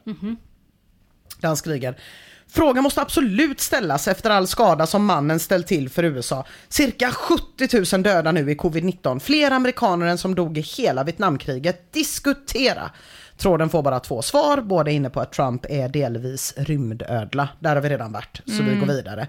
Och bara dagar senare i forumdelen hår och kroppsvård, då fortsätter smädelserna mot han som skulle vara frälsaren när Finlands starke man i juni i år startar tråden Varför klipper sig inte Donald Trump? Han skriver Varför envisas Donald Trump med att ha långt och fluffigt kärringhår? Han ser ut som en tjock maskulin tant, lite som sossen Ylva Johansson. Tycker han själv att han är snygg och att han passar i sin frissa? Tycker ni det? Han vinner väl knappast valet på att se ut som han gör nu. Dessutom är han fet, så jag förstår inte varför han inte snyggar till sig, bantar och kommer i form om han nu är så mån om att bli president igen. Hur ser ni på saken? Kommer han vinna valet med sin frisyr och sin tjocka kropp? Man kan undra om han rakar könsorganet, pung och penis, eller om han springer runt med en lika stor buske där. Mm, jag ville helst inte tänka Nej. på det faktiskt. Eh, och, och den här kommentaren om liksom pung och penis, den berörs ju inte. Nej, vad bra. Men med enligt en hel del av den logik som har varit hittills i trådarna så kan man ändå säga att det betyder ju inte att det inte är det folk syftar på. Alltså vi vet ju inte. När Kammarday skriver ett långt och vackert hår ska man självklart inte klippa bort. Man kammar det när det behövs, så blir det bara. Då är det ju väldigt svårt att veta om han syftar på håret på huvudet. Ina. Nej men jag vet inte, jag bara säger hur det står här. Alltså det vet man ju inte. Jag, jag, säger, jag säger bara, så skrev han. Jag säger bara att Ola Svensson skriver Trumps frissa är kung. Jag säger bara att Riddarhuset säger han har ju haft otrolig framgång med den frisyren, varför ändra på ett vinnande koncept? Jag säger bara att det står. Ja, sen så vi har ingen aning. Eh, vi går vidare. Hon försöker hon- få mig att, börja snusa igen. Jag ber om ursäkt för det, jag bara säger vad det står på Flashback. Det är så hemskt att hon ska behöva ligga med honom. Melania, det tror jag inte att hon behöver. säger du. Nej, det kan hon väl inte behöva. tror inte Nej, men det är ju hans tack från eh, New World Order för att Ja. han eh, gör som de säger. När de implanterar, implanterade ett chip i honom. Det gör det lite bättre att hon är en robot faktiskt. Eller hur? Eh, I september i år startar Tupolev 244-tråden Extra. Trump ger bort USA till Israel i officiell ceremoni. Han minns inte jag. Nej, du minns inte det? Nej. Jag var inte bjuden på den. Du var inte bjuden på den heller. Nej, nej, nej. Eh, här blir det lite snurrigt och jag ska inte gå in på så jättemycket detaljer, men jag kan bara sammanfatta det med att trådstartaren säger att, eh, och det här stämmer då, Trump i september träffade han Netanyahu och gav honom ett gyllene, en gyllene nyckel som Trump beskrev som a key to the White House, a key to our country. Och då väljer då Tupolev 244 att tolka det som att Israel nu äger USA. Jag vet inte hur man ska säga det exakt. Det är väldigt bra. Mm, Rudyard Kipling påpekar i alla fall att han har gått i skola i USA och när han åkte hem fick han inför hela skolan av borgmästaren i staden Min stads nyckel som hedersmedborgare. Och att det kanske inte betyder att han ägde staden då. Men det är ingen som bryr sig om den kommentaren överhuvudtaget. Utan folk är inne där som fan och undrar vad det ska bli för konsekvenser. Och vad Israel ska ge Trump i julklapp som tack för att han ändå fick hela USA. Just det. Kanske kan få... Och liksom här under... många, vad många problematiska saker man hade kunnat säga om det där. Jag ska inte fortsätta kibbutz-tanken. Och här under hösten 2020, ja men det är, det är grovt alltså, det är bara så på Flashback. Donald Trump skattefuskar, Trump kallade döda amerikanska första världskriget-veteranen för losers och suckers. Den verkliga anledningen till varför du ska hata Trump. Och när vi nu liksom börjar närma oss valnatten, för att som sagt, bara timmar efter att det här avsnittet är ute så ska man ju veta hur det har gått och rösterna ska ju vara räknade. Och, och, och då är det faktiskt så att idag pågår de absolut hetaste Trump-aktiviteten på Flashback precis som inför valet 2016 på betting och odds-delen av forumet. Vad ska man betta på då? Ja du, alltså godhetsaposteln startade tråden Trump favorit hos spelbolagen i september. Och då skrev han att Unibet ger 1,86 mot 1,97 för Joe Biden. Alltså lägre odds för Trump. Eh, Bet365 ger 1,86 mot 1,95 för Joe Biden. Så att där är, var alltså Trump favorit. Men detta är ju ett litet, litet tag sedan i september då. Eh, vågar du spela? Har du sett bättre odds? skriver han. Förra valet fick jag sju gånger pengarna för mitt spel på Trump. Vi kommer inte i närheten av dessa siffror i år. Och det stämmer ju. Krimkoll säger på valdagen 2016 kunde man spela på odds 8 till 12 gånger pengarna och liknande på att Trump skulle vinna. Alltså på valdagen. Och under rösträkningen när han ledde, då fick jag sex gånger pengarna när jag tyckte det såg ganska klart ut att han skulle vinna. Att det nu är 1,91 på bägge hos Unibet tyder definitivt på vinst för Trump. Och Mittnick89 skriver, skriver enligt, och så länk, är det en lång länk, eh, har Trump endast 11% chans att vinna valet nästa vecka och Biden 89%. Och då låg odds på Trump omkring 2,75 och på Biden omkring 1,44. Och länken han skickar är till ABC News som har en jätteambitiös eh, sida där de sätter samman alla opinionsundersökningar liksom. Och för bara några minuter sedan stod det där i alla fall att Biden is clearly favored to win the election. Så jag vet inte hur det ska bli liksom. Det kanske ni som lyssnar redan vet. Eh, den allra senaste tråden om Donald Trump jag kunde hitta på Flashback eh, handlade inte om ifall han var rymdödla eller något utav det här härliga, utan det är Olle-Bolle 1G som startar tråden Vad händer med mina pengar om Trump dör innan valet? Ja, det är en Ja. relevant fråga.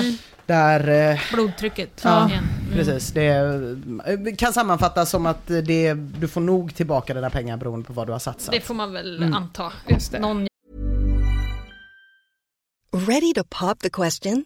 The jewelers at BlueNile.com have got sparkle down to a science with beautiful lab grown diamonds worthy of your most brilliant moments. Their lab grown diamonds are independently graded and guaranteed identical to natural diamonds, and they're ready to ship to your door. Go to BlueNile.com and use promo code LISTEN to get $50 off your purchase of $500 or more. That's code LISTEN at BlueNile.com for $50 off. BlueNile.com code LISTEN.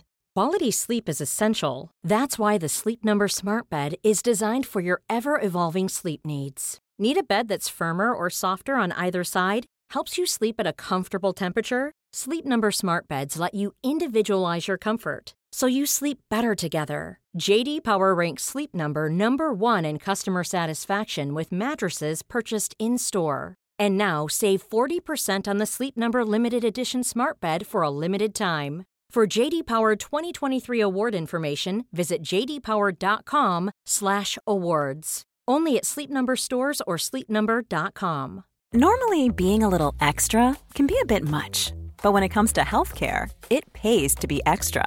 And United Healthcare makes it easy with Health Protector Guard fixed indemnity insurance plans. Underwritten by Golden Rule Insurance Company, they supplement your primary plan, helping you manage out of pocket costs without the usual requirements and restrictions like deductibles and enrollment periods. So when it comes to covering your medical bills, you can feel good about being a little extra. Visit uh1.com to find the Health Protector Guard plan for you. jävla heder. Eh, idag så tänkte jag prata om TV4s nya serie Drottningarna. Har ni sett Har den vi serien? blivit en aktualitetspodd? Eventuellt. Jag, kan, jag, har, jag, har, eh, jag, har haft en så, jag har haft en allvarlig psykos på den här serien eh, den här veckan. Mm. Eh, därav. Eh, därav Rimligt. Ja, men jag, ja. Jag har inte sett den. Nej, Inte jag heller. nej. Har ni läst om den då kanske? Ja, lite grann. Mm. Att det ska komma en serie. Just det. Mm. Ja. Eh, men det är ju vad TV4 själv då kallar för en historisk eh, dokumentärserie. I vissa fall har jag sett eh, dramadokumentär som genre då, Mm. i det här sammanhanget. Men det, vad jag vet så är det bara andrahandskällor som kallar det för det. TV4 själva brukar, eh, verkar kalla den då för en dokumentär. Och kanalen skriver som följer om den här serien. Här reser vi bakåt i tiden och följer livet för några av Sveriges mest fascinerande drottningar. Kvinnor som ofta hamnat i skuggan av mäktiga män. Bland tidstypiska kostymer och fantastiska miljöer leder skådespelaren Sofia Helin oss genom den spännande historien. Möt bland andra drottning Kristina, Hedvig Eleonora och Karin Månsdotter. Cool. Kan man göra en dokumentär utan att det är dokumentärt?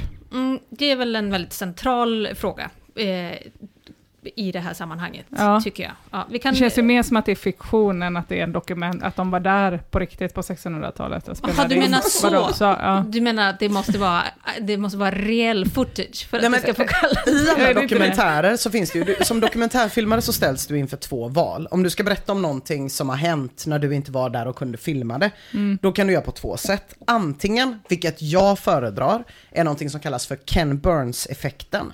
För du måste ju ha rörlig bild till din speaker, eller hur? Så Ja. du kan ju inte bara liksom ha en svart skärm när du ska berätta om någonting som hände för länge sedan. Finns det inte Om filmat... det inte är Estonia då? Nej, finns det inte filmat material så är det många som löser det genom att ta ett foto och så liksom filmar de av fotot. Så de kanske börjar typ i en liten, ett litet hörn på fotot och så sveper de upp och så zoomar de ut och då blir det som att så här, ja, det blir ändå rörlig bild trots att man bara har en stillbild eller kanske ett konstverk eller någonting i den stilen. Föredrar jag. Den andra versionen är ju historical reenactment och det är nej tack säger jag till alla dokumentärer som har historical reenactment. Men kan man göra en dokumentär som bara är historical reenactment? Det, var görs det som var så min fråga. jävla många dokumentärer som bara är historical reenactment och de brukar inte vara så påkostade. Utan det står ett gäng liksom extremt loofiga statister i sådana buttricks typ sjörövarkläder och ska låtsas att de utspelar typ slaget vid Lützen eller något sånt där. Don't do it. Don't do it. Okej, det var mitt lilla inpass. Jag tror inte så jag vad en dokumentär är. Jag tror Ina kommer ha mycket att säga om det här, eh, låter det som. Det blir kul. Förlåt. Det blir, nej men det blir jättebra, jag är jättenöjd. Nej men jag, alltså jag tyckte ju inte att det här lät som en så himla dum idé. Alltså kvinnor har ju genom historien blivit ganska undanskuffade. Och det är ju generellt sett eh, män som har skrivit historieböckerna, vilket då har lett till att kvinnors liv och insatser, eh, de har lämnats ganska osynliga för eftervärlden. Och det är ju särskilt mycket så i, i det här fallet då, när det kommer till drottningar. Alltså vi har ju att göra med kvinnor som garanterat har levt ganska spännande liv. Men i de flesta fall har de ju levt med män som har format om världskartor. Så det är ganska lätt att hamna i, i skuggan då, föreställer jag mig. Så då den här enkla gärningen att bara berätta det man faktiskt vet om de här drottningarna är ju i sig en ganska ljuvlig handling. Ja, nej men så jag, jag tyckte att det här verkade toppen gött, spännande. Ja, men det är ju en så kallad eh, storsatsning som, som Fyran gör här. De har puffat för den bra länge nu och det verkar ha plöjts ner rätt mycket cash i den här serien. Eh, den hade premiär den 15 oktober, men redan den 10 oktober så börjar Flashback mysdiskutera den och ladda upp i tråden Drottningarna. Trådstartaren Mysh skriver som följer. Jag personligen tycker att det ska bli intressant, men jag är orolig för att TV4 ska forcera in feministpropaganda som antingen är förstorat eller felaktigt bara för att trycka en agenda. Absolut inget fel att sätta kvinnor i fokus, då många har varit riktigt mäktiga genom tiden. Vad tror ni? Diskutera. Vad ser ni fram emot i programmet? Och inläggen som följer fram till seriestart, de, man kan säga att de följer samma tema. Alltså Flashbackarna, de längtar, men de är också oroliga för att de ska serveras feministisk propaganda. Och när första avsnittet, som handlar då om Karin Månsdotter, som var gift med Erik den 14. Ja, det är Gu- mycket namn man inte känner till, men Nej, absolut. Gustav Vasas pojk. Okej, Ja. mm, tack för det. Eh, jo, men när det eh, avsnittet sänds så ger 15 min Fame sitt omdöme och skriver så här. Jag tycker programmet var okej, men jag hade nog lite för höga förhoppningar. Jag trodde att det skulle vara lite mer drama och inte bara ett par personer som undervisade medan skådisarna i bakgrunden inte sa många ord. Men snyggt och informativt så jag kommer fortsätta följa denna serie. Och det är liksom så det är dramatiserat. Ja, det är ju det experter som- klassiska historical reenactment-sättet. Att du har en expert som pratar och så har du liksom rörelser av folk i bakgrunden, men man ger dem ju sällan repliker. Det finns inga repliker liksom. alls. Nej. Nej. och det blandas också, eh, det blandar exper eh, experter och en speakerröst Mhm, blandas. okej, Så mm. ibland är det experter och ibland är det liksom Mm. en speakerröst. Men, ehm, och i många situationer då är det skådespelare som, som dramatiserar vissa scener. Sandrews har ett annat perspektiv och skriver så här. Det var som brukligt. Hon var stark, Erik var en svag man. Innan programmet om Kristina kan man bara ana att det kommer bli des, detsamma stuk. Hon var säkert till och med före sin tid, hbtq och annat strunt. Inte ett ord om att hon flydde Sverige med hela landets statskassa och det var inget synd om henne. Hon var makten. Kristina levde rövare på kontinenten med svenska bönders skattepengar. Statskassan hon stulit för eget bruk. Men så lär hon inte framställas i dagens PK-idiotklimat där kvinnor aldrig kan göra fel. Sandrews gillar ju inte Kristina. Nej. Det är tydligt. Så jag antar att den inte blir jätteledsen över sågningen av TV4s storsatsning som dimper ner strax efter att det andra avsnittet har sänts, alltså det om drottning Kristina. Och den här sågningen är signerad Dick Harrison, eh, professor i historia, tillsammans med hans hustru Kristina Harrison Lindberg. Hennes titel är lite mer oklar. Och detta har inte skett på Flashback, va, den här sågningen? Den här sågningen, precis, den har, eh, den har publicerats i lite olika former och på lite olika platser. Eh, ja, nej men eh, hennes, eh, hon, hennes bakgrund kan jag inte alls. Det verkar som att hon, hon har studerat nordiska språk, historia, litteraturvetenskap och har en del annat i bagaget. Mm, vet du vad Mia, nu glömmer du Luktar- bort en bit kvinnohistoria igen. Va, varför är det? Ja. Nu när du inte Nej, det kan var hennes bakgrund riktigt. Nej, men jag har gjort eh, research på henne, men hon, eh, det, Mm. det, det finns ingen examen vad jag kan se. Så jag Och det var försöker- inte bara, och det var precis vad de sa, de manliga historikerna, när de skulle titta på drottning Kristina på 50-talet. Jag saknar Jag slog i den stora boken, men jag hittade inget. Välkommen. Okej. eh, den här sågningen den är publicerad i, i lite olika former då, och på lite olika platser. Bland annat så har Katarina Harrison publicerat det på sin egen blogg. Och eh, i Svenska Dagbladet har de också publicerat en artikel som bara är signerad Dick Harrison för tryck, antar jag. Mm. Fint ändå att du nämnde henne med för och efternamn. Jättebra. Ja, nej, men här tänker jag i alla fall utgå från en Aftonbladet-artikel som sammanfattar eh, de här så, alla olika sågningar. Ehm, citat. Jag förstår inte varför inte TV4 drar tillbaka det här. Det är rent hittepå, fake från början till slut, säger historieprofessorn Dick Harrison. Första avsnittet handlade om Karin Månsdotter och Erik den XIV. Det fick Katarina Harrison Lindberg, historiker och författare, att reagera. Erik den XIV målas ut som en våldsam mördare och galen opiummissbrukare. Båda sakerna är fel och det sista är uppgifter som kommer från ett gymnasiearbete, menar hon. Aj, aj, aj, aj, aj. Mimers aj, brunn. aj. Detta är ljuvligt. Vojne, vojne, vojne. Andra avsnittet av Drottningarna handlar om drottning Kristina. Dick Harrison, professor i historia vid Lunds universitet och då Katarina Harrison, Lindbergs man, menar att programmet dignar av sakfel.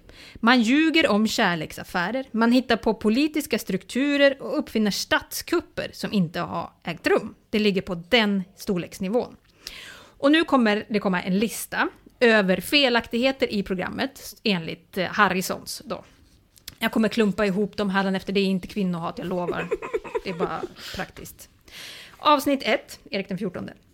Eh, Det påstås att det går att utläsa en förföljelsemani ur Erik den 14 dagböcker. Det gör det i den här serien och det säger de är falskt. Det påstås att Karin Månsdotter var den enda som kunde prata med Erik den 14 på grund av hans psykiska sjukdomar. Det är falskt. Harrison säger också att eh, han inte ens led av de här påstådda vanföreställningarna. Nej, okej. Mm. Ja, det var, det var, jag antar att det var det som var själva poängen. Det okej. var lite oklart ibland vad de menar. Eh, det visas hur Erik mördar en människa med en eldgaffel och hugger ner en lärare. Det är falskt. Det Ja. har aldrig hänt. Men den lilla historical reenactment-grejen vill jag se. Den var stark faktiskt. Det var den va? Nu när det ändå är en dokumentär så är det ju tråkigt att det är felaktigheter. Det Erik den 14 irrar runt förvirrad i skogen i flera dagar. Karin leder en skallgångskedja. Falskt. Det har aldrig hänt. Erik självmedicinerade med opium. Det är falskt. Karin och Erik var ogifta när sonen Gustav föddes i januari 1568. Falskt, tjejer. Herregud. Oj, den Så är jävla ändå... gifta, eller? Det är mycket av det där som är svårt att kolla upp. Mm. Men det där måste ju ändå finnas antecknat när de gifter sig. Absolut. Här kommer lite mer som det finns anteckningar på. Avsnitt 2. Drottning Kristina är en envåldshärskare. Det är falskt. Drottning Kristina vägrar skriva under 1644 års regeringsform. Det är falskt. Eh, den antogs 1634 när Kristina var åtta år. Kristinas frihetssträvan kommer efter samtal med filosofen René Descartes. Några bevis för sådana samtal finns inte. Det visas bilder från Kristinas kärleksstunder med Ebba Sparre. I själva verket vet man väldigt lite om en lesbisk kärlekshistoria har ägt rum. Och så den sista punkten. Vatikanstaten existerar i Rom på 1650-talet. Det är falskt. Den grundades 1929. Nej, nej, nej, nej, nej. Den är också googlingsbar ju. 100 procent. Google fanns 1929.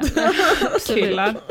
Ja, jag har skurit i den här eh, listan, det ska sägas, för den var gedig, gedigen. Men det är ju inte nådig kritik det här. Alltså, jag, fick ganska, jag fick lite ont i Det är magen. tråkigt då att man har kallat det dokumentärer. Det är ju väldigt tråkigt, för de hade ju Men vem skulle se den annars? En grej om drottningarna som det hade kunnat vara typ. Vill ingen se. Ja, nej, men jag, fick, jag fick ont i magen och, och TV4s vägnar lite när jag läste det här. Alltså sån jävla mardröm att eh, få det här serverat nu, två avsnitt in. Och inte liksom när man ja, postgranskade den här eh, serien. Ja, men vad har Flashback att säga om den här sågningen då? De uttryckte ju viss eh, oro innan för att historien skulle förvanskas och dramatiseras i syfte att porträttera de här drottningarna utifrån någon slags nutida feministiskt ideal. Och Harrisonars, Harrisonarnas, det är svårt att säga, Harrisonarnas sågning, den ligger kanske inte jättelångt ifrån just det då. Nej. Kid Stardust skriver så här. Historieförfalskning så det bara sjunger om det. Tydligen är inte TV4 mer seriös än att man fantiserar ihop lite som det passar. Man påstår dessutom att ett flertal forskare har kommit fram till detta. Vad är det för forskare som fablar ihop egna historier eller e efter egna antaganden och presenterar det som en sanning? Bojkotta! Och ungefär samtidigt som det här inlägget skrivs så startas en till tråd på samma tema. Den heter då “Drottningarna på TV4 anklagas för historieförfalskning”. Och det är användaren Stig Heil som uttrycker sig lite försiktigt i trådstarten. Jag har inte sett programmet, men Dick Harrison och Katarina Harrison Lindberg säger att det är fake från början till slut. Jag är en lekman inom historia, men jag har läst en del om Erik den 14 och jag, jag tycker att det är lite konstiga saker som Erik säger är falskt. Att Erik var galen innan och efter Sturemorden, det trodde jag var fakta. Eller ja, det är ju historia, inte riktig fakta. Men det man har fått lära sig. Vad säger ni? Är det historieförfalskning? Ah, Okej, så nu kommer det någon och säger att Harrisonna kanske inte har Han kanske tog helt... i. Nej, det var, det var lite Ah. märkliga saker här. Och lite oväntat då att det är just Stig Heil som är, eh, som är lite är så pass försiktig. Ehm, jo, men i- och i den här tråden så visar det sig ganska tidigt att Dick Harrison, han är inte populär på Flashback. Nej. Han är så pass impopulär att Flashbackarna kan tänka sig att skjuta all hans kritik mot den här feministiska agendan i Drottningarna i sank. Och det beror då på att eh, han gjorde följande uttalande under flyktingvågen 2015 enligt användaren Keldon. De största invandringsvågorna till Sverige har sammanfallit med de epoker då riket har utvecklats allra mest. Historien ger oss inga rimliga skäl att betrakta immigration som ett problem. Tvärtom kan dess betydelse för vårt välstånd knappast överskattas. Och det här, det förlåter vissa Flashbackare aldrig.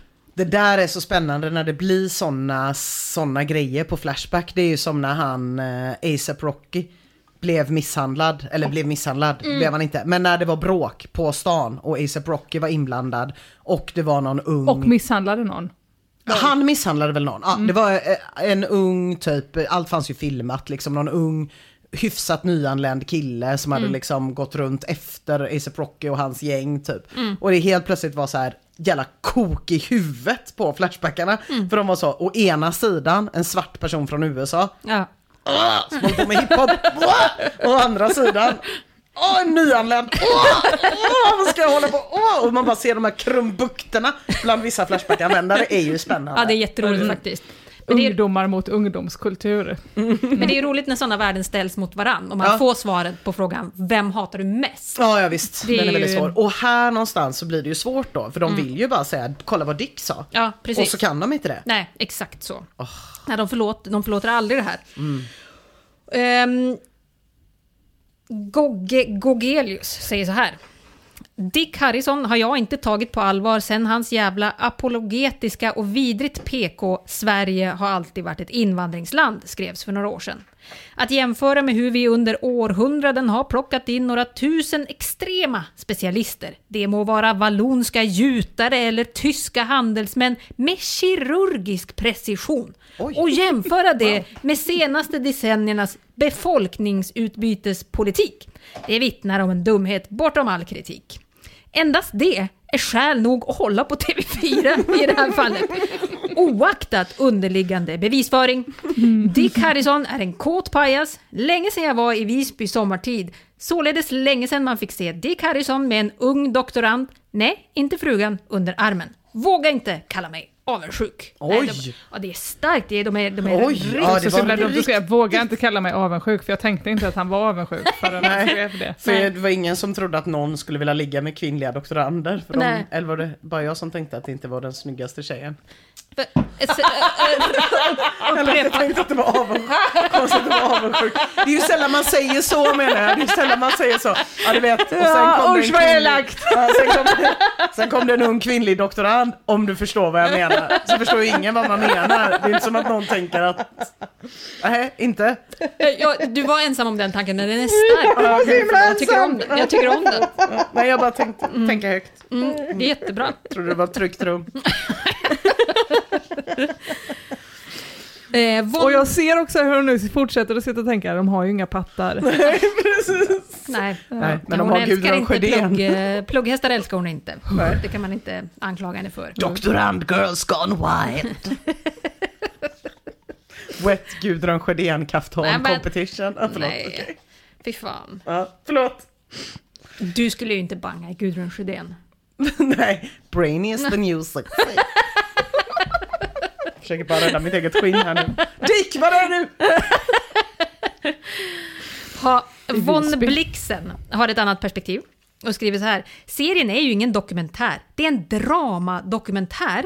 Med andra ord har man tagit lite historia och dramatiserat det. Alltså skarvat och lagt till lite här och där för att få ihop ett program.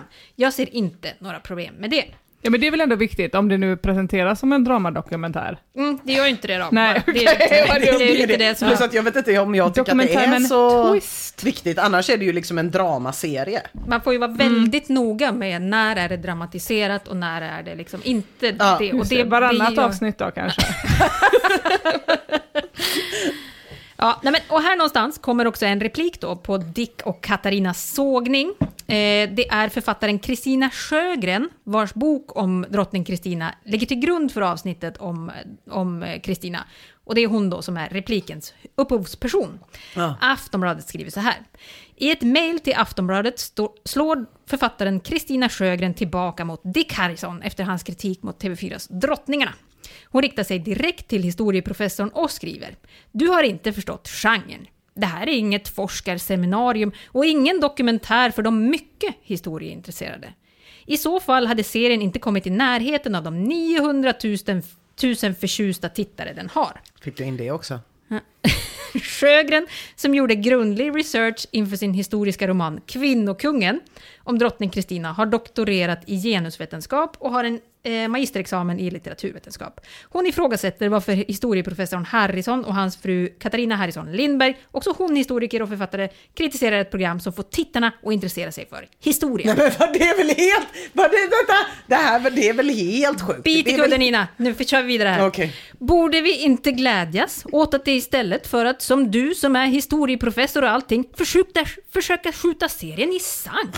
Varför uppfattar du och din fru det här tillgängliga genreformatet som så upprörande felaktigt? Det är väl inte bara ni som ska bestämma hur populär historia ska visas i TV? Det den enda av historia. dessa drottningar som det faktiskt finns omfattande forskning om är Kristina. Och den är inte er, entydig.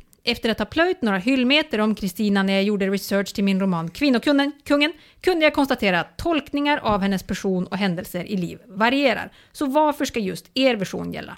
Om det här stämmer så tycker jag att det är en, det är en valid point. Ja, alltså Allt halvvägs annat, igenom... Allt annat däremot. Absolut. Nej, men halvvägs igenom så var jag helt och hållet bara så här, vad fan pratar människan om? Så kan man ju inte tänka. Det är som att säga så här att om man säger att ja, Hitler var egentligen ett UFO och Nej. det var inga judar som dog under förintelsen utan han bara tog dem till ett annat gött en annan Ja. god planet. Ja. Och det är bara så här. Då skulle man kunna säga, ja, det är bra att vi säger det, för det visar ju... Ja, precis, det är en tolkning. Mm, det gör ju att folk blir mer intresserade av andra världskriget, Just man sexar till det lite grann och blandar in några rymdödlor. Mm. Ja, men men eh, om det är så att det finns ingen tydlig forskning, Mm. om man har varit tydlig med det i serien dock, typ att det här vet vi inte riktigt. Nej. Eh, Och det här, eh, här de tvistar de lärde men inte så tuffa personerna. Eh, Olägna, Ja, när de tvistar de olägna. Mycket. Eh, men Dick Harrison säger så här i alla fall. Jag har inga problem med att man spekulerar om Kristinas sexualitet. Men när man trumpetar ut grova faktafel, då måste jag reagera. Jag är professor i historia, det är mitt jobb, det här är fake history. Och så gör man inte om man vill bilda folk, säger Dick Harrison. Är det Tio- ny fake news nu? Ja, tyvärr. Fake history. Försöker slänga sig med lite Ja, samtidsbegrepp. det var tråkigt. 10 minuspoäng till Dick för det användandet. Eh, I alla fall, det här som sagt, det är inte ett sånt tufft bråk. Där man tänker, åh jävlar, nu hänger smockan i luften. Nej, det är utan- ingen som är på väg att ta av sig sina ör, stora örhängen och gnida in knogarna med vaselin Nej, direkt. precis. Man ser mer en liten monokel och någon som så läppar fram spydigheter framför sig. Sluta Dick, sluta. Eh, Nauro Chip, Chip, Chop skriver så här i tråden. Det börjar bli farligt när de bokstavligen försöker att skriva om den svenska historien. Och Sveinto skriver, jag har bara sett avsnittet om Kristina, men jag tyckte det var ganska bra. Lättsam underhållning. Ser det mer som en spelfilm löst baserat på händelser än en dokumentär. Hyfsat skådespeleri och berättande som inte blir så högtravande gäspiller som rena historiedokumentärer brukar vara. Dick Harrison är en egocentrisk tråkmåns, riktigt dryg snubbe det där. Eh, Vita Pumps skriver så här. Åh, vilka surpupper! Jag tycker att serien är bra på sitt sätt. Det är en trevlig satsning av TV4. Tycker inte att det är så förskräckligt om den inte skulle vara helt historiskt korrekt. West, West Randy skriver. Man åt inte med fyra klo gaffel på 1600-talet.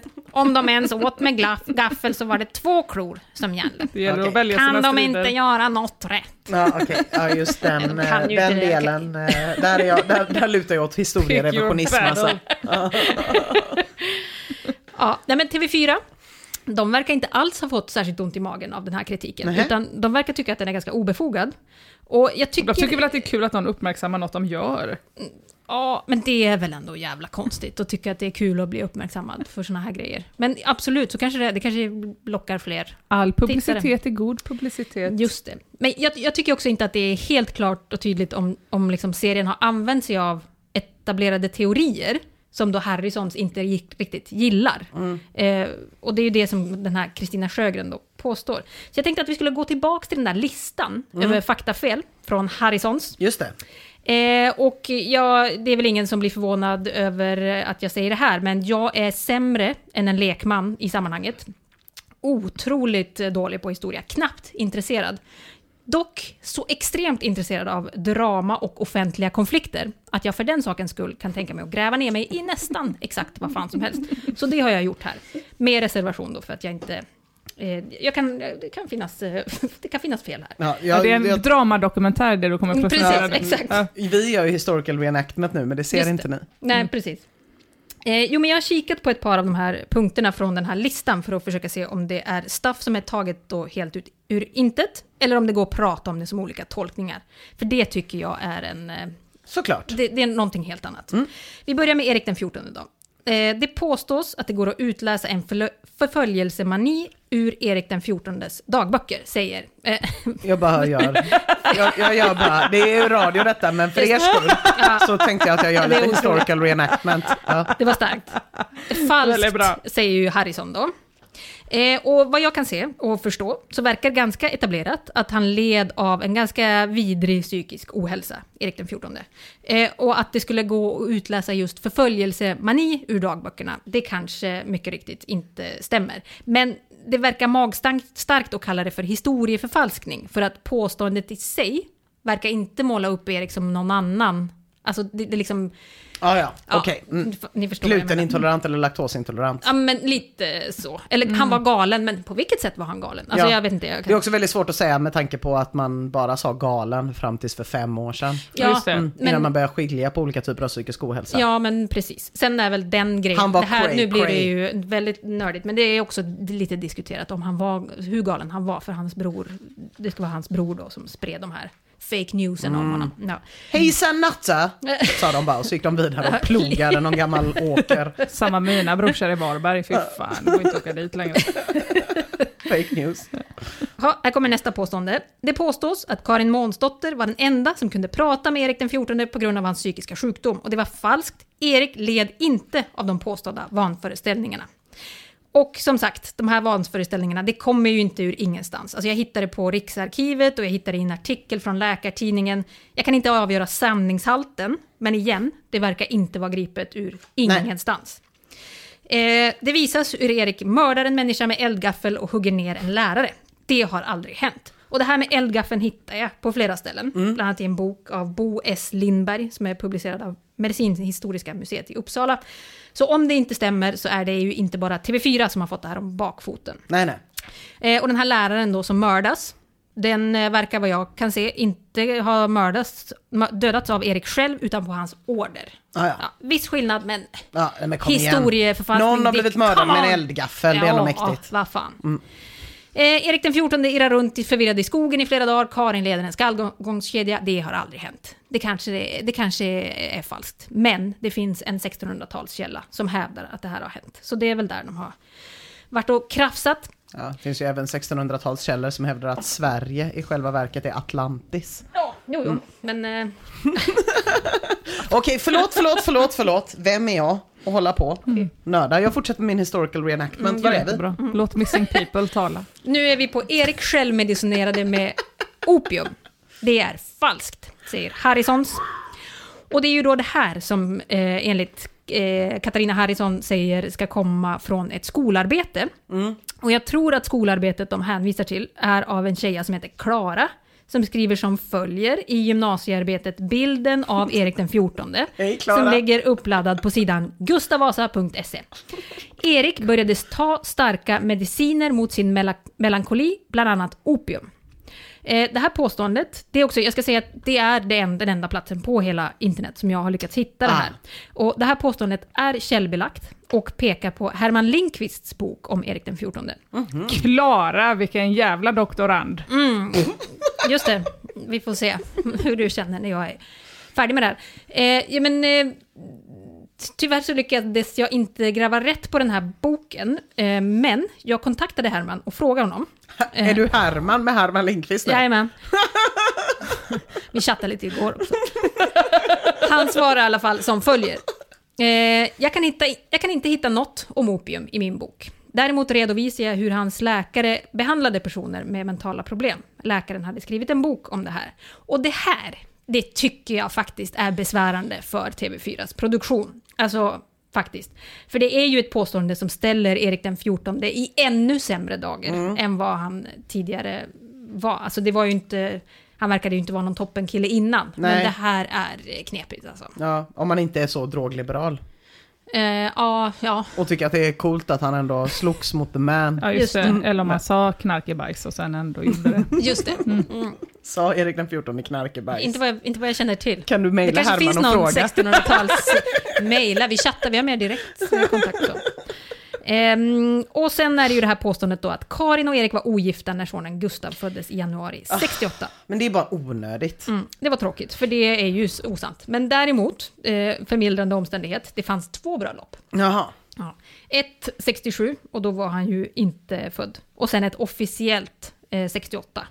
Och då var han ju eh, född. Så det, jag tycker, den tycker jag är magstarkt eh, Mm. att eh, kategorisera som... Men det känns ju ändå lite som att Harrysonna är lite gnidna här. Alltså å ena sidan absolut TV4, jag eh, tycker mycket med den här serien låter inte alls nice. Mm. Men det är ändå lite som att Harrysonna önskar att de hade fått vara med och göra serien. Det är lite, Lite- den känslan man får ändå. Ja, precis. Jag, jag tycker också att det... Alltså, jag, alltså, sammanfattningsvis så är det för mig en punkt på den här listan som är jävligt knepig. Ja. Och det är det här opiummissbruket. Resten verkar vara mer...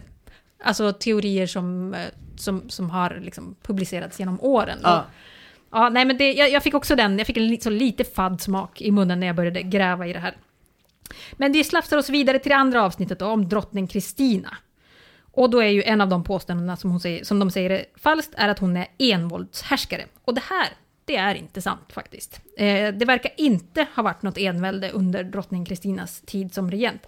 Och det kom, blir lite smutsigare av att de också trycker på det här under avsnittets gång flera, flera gånger. Ja.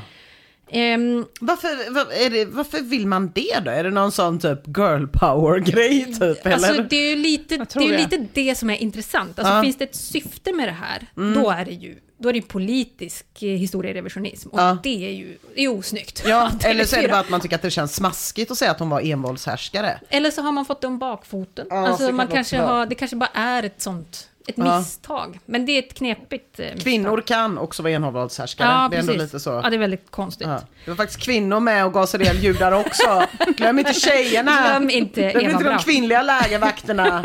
De kämpade som fan men fick lägre lön. Eller, ja, okej. Ja. Eh, drottning Kristina vägrar skriva under 1644 års regeringsform. Det är falskt, säger då Harrisons. Den antogs 34 när Katarina var 8 år. Och det här är också jävligt konstigt faktiskt. För att det är en jättelång scen där det, är där det liksom är en kombination av dramatiseringar och experter som pratar.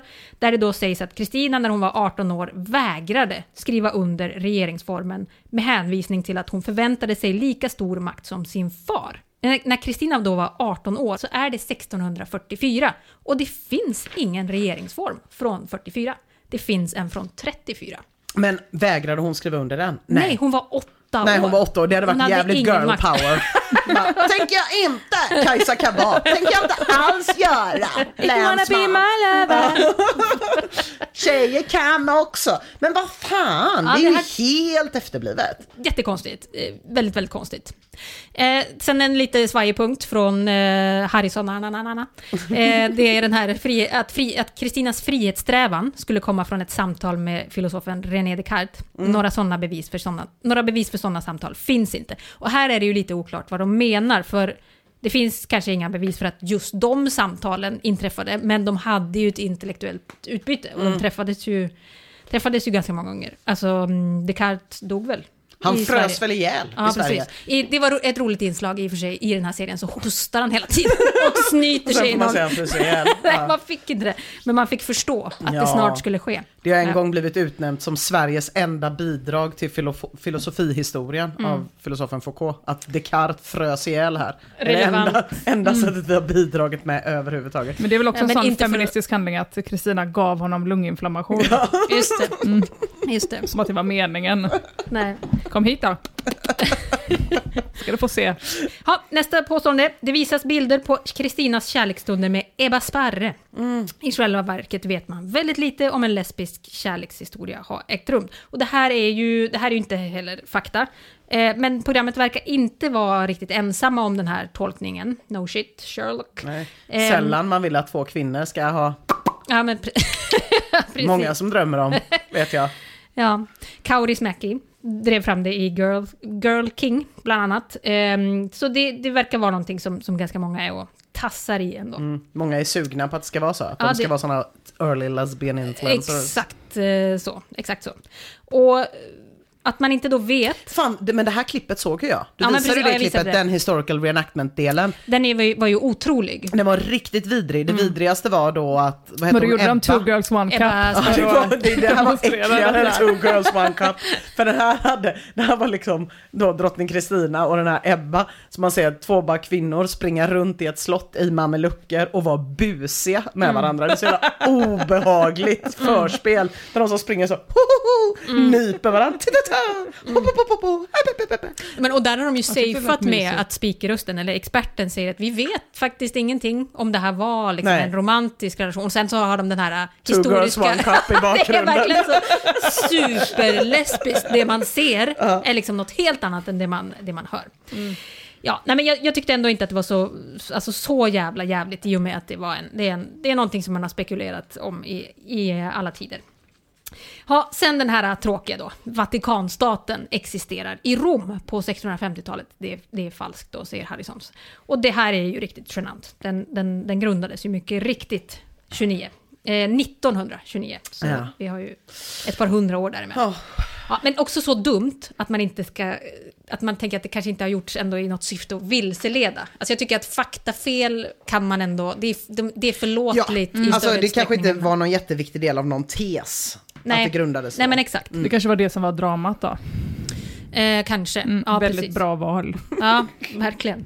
Ja, nej, men i, I avsnittet om drottning Kristina så tycker jag att det ser generellt sett mörkare ut än i avsnittet om eh, Karin Månsdotter.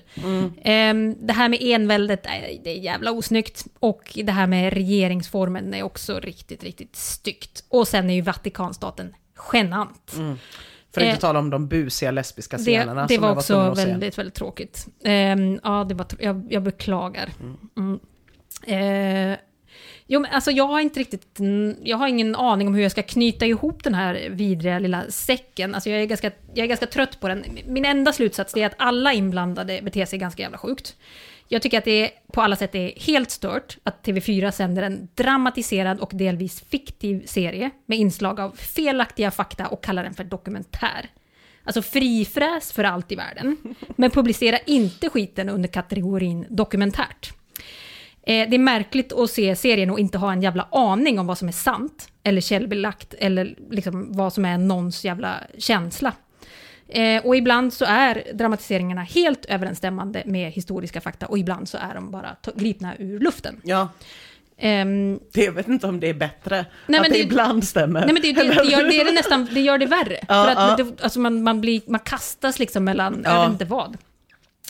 Eh, alltså det är omöjligt för, jag tänker att det är omöjligt för idiottittare att avgöra vad som är sant eller inte. Det, är mycket, det hade varit mycket tryggare om man bara kunde tänka det här är... Ja, men precis som hon var inne på då, eh, den här forskaren som hade skrivit om drottning Kristina, typ att ah, men eh, det här är ju inte för de som är riktigt historieintresserade utan för alla andra. Det är helt sjukt, man vill väl ändå att det ska vara rätt eller? Ja, precis. Det är inte som att säga, jag är inte svinmatintresserad så jag vill ha mat som är för salt. Så Ja, funkar det inte. nej, men exakt. Man vill väl ändå ha något gött. Ja, ja men exakt. Men jag tycker också att Harrisons, Sananana, eh, är liksom, de är ganska hårda i sina omdömen på ett delvis lite knepigt sätt. Ja, väldigt. Mm. Ja. Historieförfalskning är ett ganska kraftfullt ord som inte är motiverat för alla punkterna i den här listan. Och jag önskar att de hade fokuserat på de här riktigt bruna punkterna och bara skitit i det som mer eller mindre rör sig om vedertagna tolkningar eller dramatiseringar. Men ni vet hur det är när man ska göra en tio-lista. Ja, Man det- kanske har fyra starka case, fyller man på med sex som känns sådär. Det får man ändå ge Harrison, na, na, na. Där har vi väl alla varit. Nu ska jag ge tio exempel. Oh, fyra hade varit bättre, men nu har jag sagt tio. Ja, nej men, och till sist då, som du var inne på, den här Kristina Sjögrens svar då på Harrison Mannanas kritik. Alltså den är ju också ganska jävla overklig. För om det skulle vara så att programmet far med osanning, alltså belagd osanning, vilket då det i vissa fall verkar vara, som exempelvis det här med Vatikanstaten och att Erik själv medicinerar med opiater, så är det ju knappast en tröst att 900 000 pers ser skiten och är förtjusta. Jävla dum. Jag skulle vilja avsluta i alla fall med vad Sofia Helin, som själv är speakerröst och programledare, säger om den här kritiken. Det är intressant att kritiken mot serien om drottningarna hittills är skriven av vita medelålders män med ett attackerande tilltal. Det som sägs av dem tas på största allvar som om det finns en absolut sanning och att det fortfarande finns personer som kan äga den. Det är ett omodernt synsätt. Här ställer sig det ensamma självutnämnda geniet på tronen med en attackerande ton mot ett kollektiv av 13 forskare som arbetar tillsammans. Det klär av den offentliga debatten. Äntligen ser vi att kejsaren är naken. Va? Det här är en så oerhört knepig debattteknik tycker jag. Alltså Men, men, men vilka är bemöt- de här... Mm. Bemöt kritiken människa, för den är ganska allvarlig. Även om den riktas mot produktionen av en person som tillhör en grupp som Sofia Helin inte har mycket till övers för. I vissa av anklagelserna verkar det ju också finnas en odiskutabel sanning att luta sig mot. Dessutom då är Schizofrenias kommentar på Helins uttalande i Flashback-tråden om själva sågningen i högsta grad relevant på temat. En av, en av tv-seriens mesta kritiker är Katarina Harrison Lindberg och hon är ingen vit medelålders man. Varför osynliggör Helin en kritisk person som Harrison Lindberg? Det var allt jag hade för idag. Flashback i bakgrunden, som en vän i viken. Under mitt semipsykotiska hang-up på den här serien. Jag har Ja. känt mig väldigt besjälad med Erik den 14. Under, Ja, det är riktigt sjukt. Ja.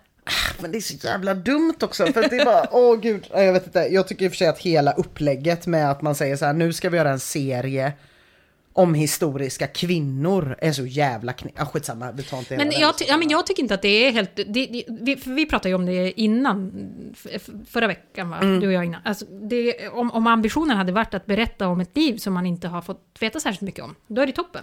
Det är absolut toppen. Jag hade jättegärna velat se typ, eller det hade jag absolut inte velat se, men jag hade absolut fattat om man så här, nu gör vi en ny serie om drottning Kristina och så gör vi, för det har inte berättats så mycket säger vi. Nu Nej. är väl hon den som det har berättats Ja, mest om. absolut. Eller att man hittar en intressant kvinnlig historisk person och berättar om. Man skulle ju för fan aldrig göra en serie där man klumpar ihop ett gäng män Nej. i egenskap av att de är män. Kungarna. Kungarna, precis. Och så nu ska vi göra någonting om kungarna typ. De gjorde i och för sig det med kungen av Tylösand. Just Mia luktar Åh, på snuset. Lukta ordentligt. För imorgon så ska jag på radio och poddgalan. Nämen! Ska du? Vi är inte nominerade. Nej. Nej, jag är jätteledsen att behöva säga det. Av förklarliga skäl. Jag tror att det är förra årets insatser. Eller så är det att ingen har nominerat oss. Jag vet inte. Sist jag var på radiogalan, det var 2013. Med Tankesmedjan i P3 som jag jobbade på då. Då var jag inte heller nominerad, eller vi, i Tankesmedjan. Lugna favoriter var däremot nominerade i årets eh, underhållning-kategorin. Jaha. Jättebra. Men det, det är väl bara olika lugna favoriter? Ja. Är det någon som pratar någonsin? Nej, det tror jag inte. Jag tror att det kanske är lite reklam som kan vara kul för någon gräsklippare. Ja. Men är det inte underhållande att lyssna på Love Hurts en gång i timmen? Det är Jo, det är det. det. det är bra Vad gjorde du där då Emma? Jag kommer inte ihåg. Drack som ett djur Ja, det är väldigt eh, oklart faktiskt vad jag gjorde där. Det var väl en chans att få se Stockholm, kan jag tänka mig. Vi fick åka upp hälften, det var nog stort bråk om det också. Vem ska få åka till Stockholm? Ja. Den här gången, sju år senare, så ska jag då åka igen som konferencier. Ja, konferenciers! visst. ja. Taskigt att de tog det det året, jag antar att de inte har någon publik. Väldigt taskigt. Och också strategiskt. För 2013 så fick jag sitta mellan Martin och Chibi. Ni vet. Ah, ja, ja. Ja! De Chibi och hade- Chabbe. Shibbe och Shabbe, de hade precis kommit hem från fängelset. Eh, fick vakta min trerättersmiddag otroligt noga eftersom att de var så fruktansvärt undernärda. Ja, det var hemskt. Eh, jag fick också sitta mitt emot Lill-Babs. Nej! Det var mäktigt. Pratade med henne. Nej. Jo, hela kvällen. Frågade grejer om hennes familj, hur hon har det, hennes musikkarriär och sådär. eh, ända, eh, liksom, hon gjorde ett uppträdande på scenen också, och man bara, det var mäktigt. Fortsatte prata så här, berätta om den och den grejen. Till slut blev hon sur. Då berättade Martin och Chibi att det inte var den riktiga Lill-Babs, utan en imitatör. Va? Mm. Och att det var väldigt klart för alla andra då, Ah, inte för mig. Va? vad skönt. Jag blev bara glad. Ja. Jag blev bara glad. För att jag var så Ja, avundsjuk jag på missunnar henne det till 110 procent, men jag är ändå chockad. Tror ni jag var glad? Tror ni inte jag satt till Martin och Chibi hela kvällen och sa det är Lill-Babs? Men blev hon, bara, det är blev, inte Lill-Babs, det är inte... Det är Lill-Babs! blev hon sur för att du trodde att hon var li- riktiga Lill-Babs? Ja, det är ju också konstigt. Det, Det är borde väl varit en otrolig komplimang? Ja. ja. Vad sjukt. Ja, väldigt konstigt.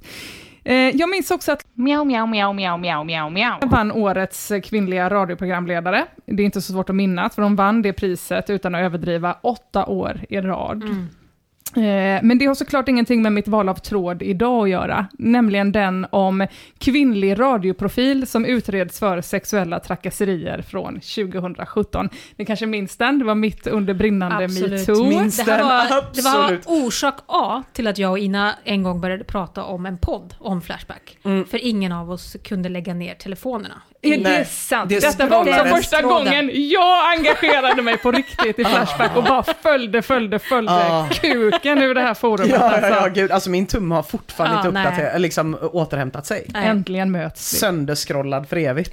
Ja, nej men alltså det var ju sån förnöjsamhet. Ah. Oh, alltså, den här nyheten kom, att eh, det visade sig att även kvinnor kunde vara äckliga äcklon. Ah. och så vidare. Vem hade kunnat ana?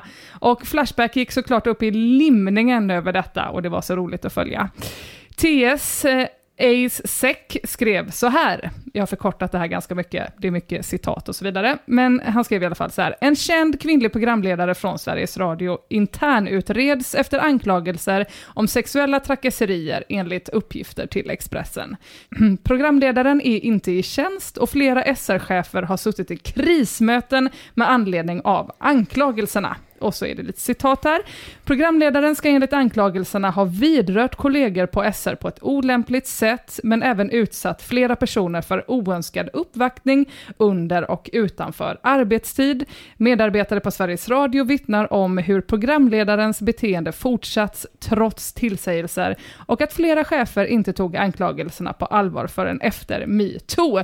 Och det TS egentligen skriver är ju själv då en kvinna den här gången, eh, blink-smiley. Ja, eh, och sen så följer här ju då ytterligare jag får länkar. puls nu för jag blir påmind om Ah. hur, liksom, det var länge sedan jag var i en sån här tråd, där, det, Ja. där man sitter och uppdaterar, uppdaterar, Ja, uppdaterar ja. och bara vem är det, vem är det, vem är det? Men precis, och det fylldes ju på med artiklar hela tiden när man fick mer information.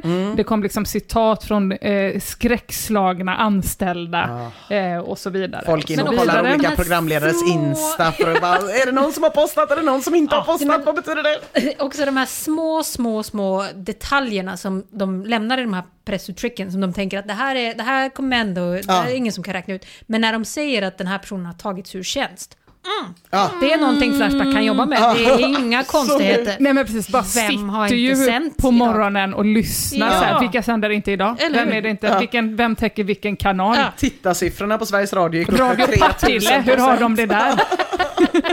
de skriver alltid att det är en folkkär, men det behöver det inte vara, det kan bara vara någon som hörs! Just det. Ah. just Radio det. Partille, Nej, de täckte in liksom varenda jävla radiokanal. Där har Som, Ina varit programledare.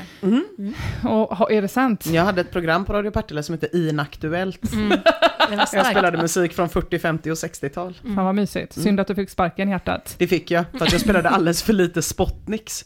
Och då tyckte jag att nu, nu har ju redan fyra program som bara spelar Spotniks. Ja. Eh, kan inte jag få spela något annat? Nej. Nej, Nej. det, är en, det kan man ju ändå förstå. Jag var å andra sidan bara 18 så jag skulle bara ha skiten i och för sig. Nej, så ung kan du inte ha varit. Vi kände 20 ju då? Ja, det, ja. Ja, Ja. skulle ha pisset i alla fall. Det skulle du verkligen ha. Man får ju anpassa sig efter dit man kommer, eller hur? Såklart. Ja, Idag hade jag aldrig gjort så. nej. Hör du det Verna? Förlåt, förlåt, förlåt.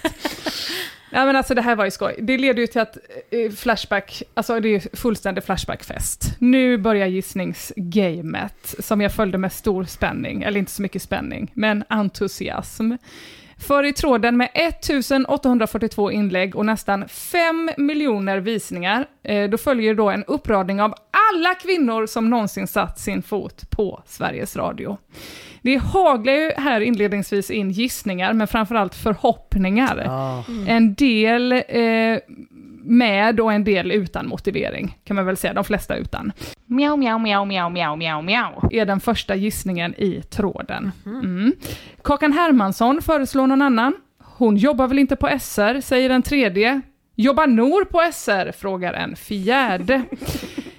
Intermitten explosivitet skriver, en som bara försvann utan ett ord är Sara Kindberg. Jag skiter i att läsa de här jävla stjärnorna. Helt plötsligt var hon väck. Mm.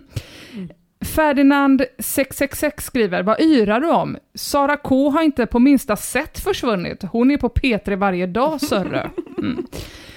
Så det är mycket Ibland hoppas man mer än vad, man orkar Ja, googla. fan, än vad man orkar googla. Det är Ja, bäst jag inte googlar för jag vill så gärna. Nej, jag känner Det var så de tänkte med drottningarna. Jag vill så gärna att hon ska ha läbbat.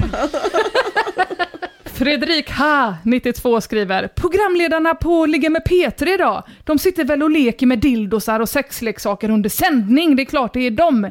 Ja, nej men det är mer kvalificerade förhoppningar. Eh, ett genomgående tema på hela den här tråden med fem miljoner visningar. Eh, ja, mer det än eh, liksom kvalificerade gissningar som Flashback eh, håller på att öva på här. Waji skriver nästan julafton för oss här på Flashback. Vänsterprofil efter vänsterprofil faller som kägler. Min spontana känsla är Annika Lantz. Hon är en stor profil, det har han rätt i. Hon är stark och säger vad hon tycker och vill få sin vilja fram. Och det tycker jag egentligen räcker som argument för att man ska vara en våldtäktskvinna. Säga vad man tycker och vilja få sin vilja fram. Incitament nog. Alltså, eh, det börjar liksom grävas lite grann i det här när Annikas program Landskampen utgår följande fredag. Så Oj, blir ju oj, inte oj, direkt oj. stämningen ohetsig. Gör Annika till synnerligen huvudmisstänkt, som Flashback själva uttrycker det. Annika blir inte heller mindre misstänkt av att hon samma dag råkar tweeta “Jag har visst humor, men era händer var aldrig roliga” som flickan sa. Bevis! skriker Flashback i extas. Ja, ni ser frågande ut, för den här tweeten verkar ju vara lite mer mot än för Ja, Just det. metoo. det hade varit jättekonstigt också om man åkte fast med händerna i praktikantrövsburken och att man så bara drog ett skämt som flickan sa. Jo då, jag är för metoo. Nu kör vi! Virre, är du här eller? Timell, ge mig fem. Som flickan sa. Jävligt, jävligt konstigt alltså. Otroligt. Ponylover99 skriver Miau, miau, miau, miau, miau, miau, miau. Twittra som vanligt. Det gör inte Annika Lantz. Plus att hon verkar vara helt jävla sinnessjuk. Och här lägger Ponylover upp ett klipp från Pride 2012 där Annika går ut på scen och hälsar välkom välkomna klädd i lös eh, kuk. Ett övergrepp i sig. Absolut. På alla utom Pride-publiken. Krispy Kreme skriver Eh, Annika Lantz gör ju landskampen som sänds en gång i veckan och det är schemalagt för flera veckor framöver. En bit in i december, så nej. Ja. Ah, Alltså att även om det utgick den veckan så var det, stod det ändå Ah, att det skulle ja. återkomma där Pågår, efter precis. det. Ah, ja, ja. Det hindrar ju inte Flashback. Alltså, må, alltså hon, hon pågår, hon, liksom på sidan 2000 är det ju fortfarande. Det är också jättelätt att bara hoppa över ett inlägg. ja, ja, ja, när man visst. läser på Flashback. Eller att man är 200 lite så, sidor också. Det var lite som inlägget om att Donald Trump var muslim. Nej, Skit i det. Ja, inte intressant. En ny teori, Zone 69, jag har fått klumpa ihop lite grann här då också. Kanske Emma Knyckare? Oh. Jaha. Mm, Jo, intermittent explose. Ja, precis. Ytterligare en crazy och härlig kvinna som tar för sig. Ingen dålig, giss- ingen dålig gissning det heller. Zone 69 skriver, har hört lite rykten från folk på SR i Malmö att Emma kan bete sig som ett as Oh. ibland. Ja, det är sant. Det Ja, vi har ju en ni. knepig arbetsmiljö här. Ja, Just precis medan vi sitter nu så håller ju, har ju Emma liksom manuset på bordet. Så att hon har två händer fria. Mm. En hand håller hon på att ofreda mig med och en ofredar hon dig. Alltså drottning Ja, Kristina had precis. nothing Nej. på knyckan. Ja, man önskar ju att man skulle kunna säga att det var ungdomssynder. Just Och att det var så här, vadå, vem är inte ett as när den är 20? Men det har ju fortsatt bara. Jag är 33 nu. Ja. Nej men så var det ju, alltså jag kunde ju ibland hetsa nya medarbetare, framförallt till exempel till att dricka sån äcklig jävla viner melange, ni vet, i kaffeautomaten. Oh, ja, det är ett Bara straff. ja, se deras så äcklade ansiktsuttryck. Men alltså, jag är säker på att det där fullkomliga maktbeteendet, det skulle liksom kunna eh, impregneras i vem som helst som fick sin första fasta anställningar på lösa grunder sen Mats Nileskär. Att man bara går runt och Ja, skriker det. så, du vinner melange två minuter.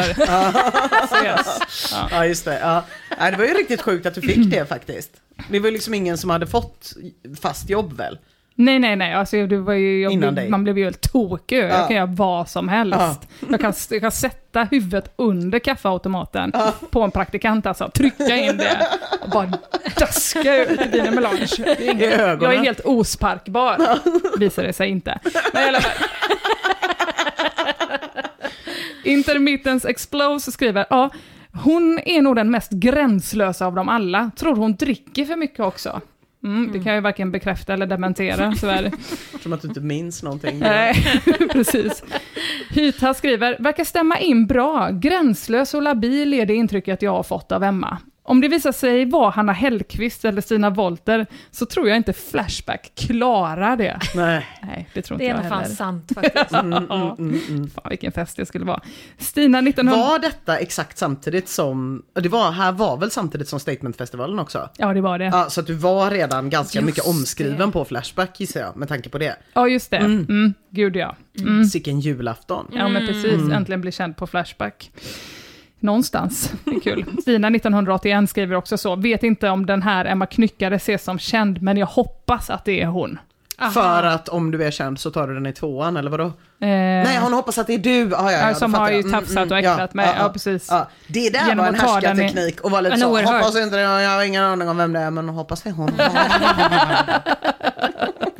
Pogba skriver, om det är Emma Knyckare så borde det väl antagligen även stått komiker också. Ja, jag vet inte om det också borde stått så här, programledare och komiker av mig. Eh, inte om man får tro de andra Flashback-trådarna av mig, som inte är om statement då. De andra liksom om mitt humorverk, eh, där jag omnämns, det är trådarna svenska komiker som inte är roliga, Ja. kvinnliga komiker är värdelösa, och världens sämsta komiker. Ja. Det är hårt alltså. Det var- Intermittent Explode skriver, Emma har verkligen ett sexinitierande sätt som är långt ifrån okej. Och så har det varit i flera år. Mest när hon ska ta sig tillbaka efter uppehåll etc. Ett beteende som skulle avskedat en man innan det ens skett. Och det är fan sant alltså, några veckor på torken och sen så vill man bara komma tillbaka och snacka pök i Sveriges Radio, eller hur? Du vet ju det. Bono Bono Bono skriver, skulle ju njuta om det var Emma Knyckare. Då kan hon lägga all sin tid på sin feministfestival enbart för kvinnor, för det är ju bara män som ofredar. Precis, det är därför de tycker att det är skoj då. Jag håller så jävla mycket med alltså. Jag skulle också nu så här i backspegeln så himla gärna önska att det var jag. För det är precis den där typen av klandervärt beteende som är så jävla spännande och kittlande och underbart. Alltså fatta vilket jävla kiss i brallan-kul det skulle vara.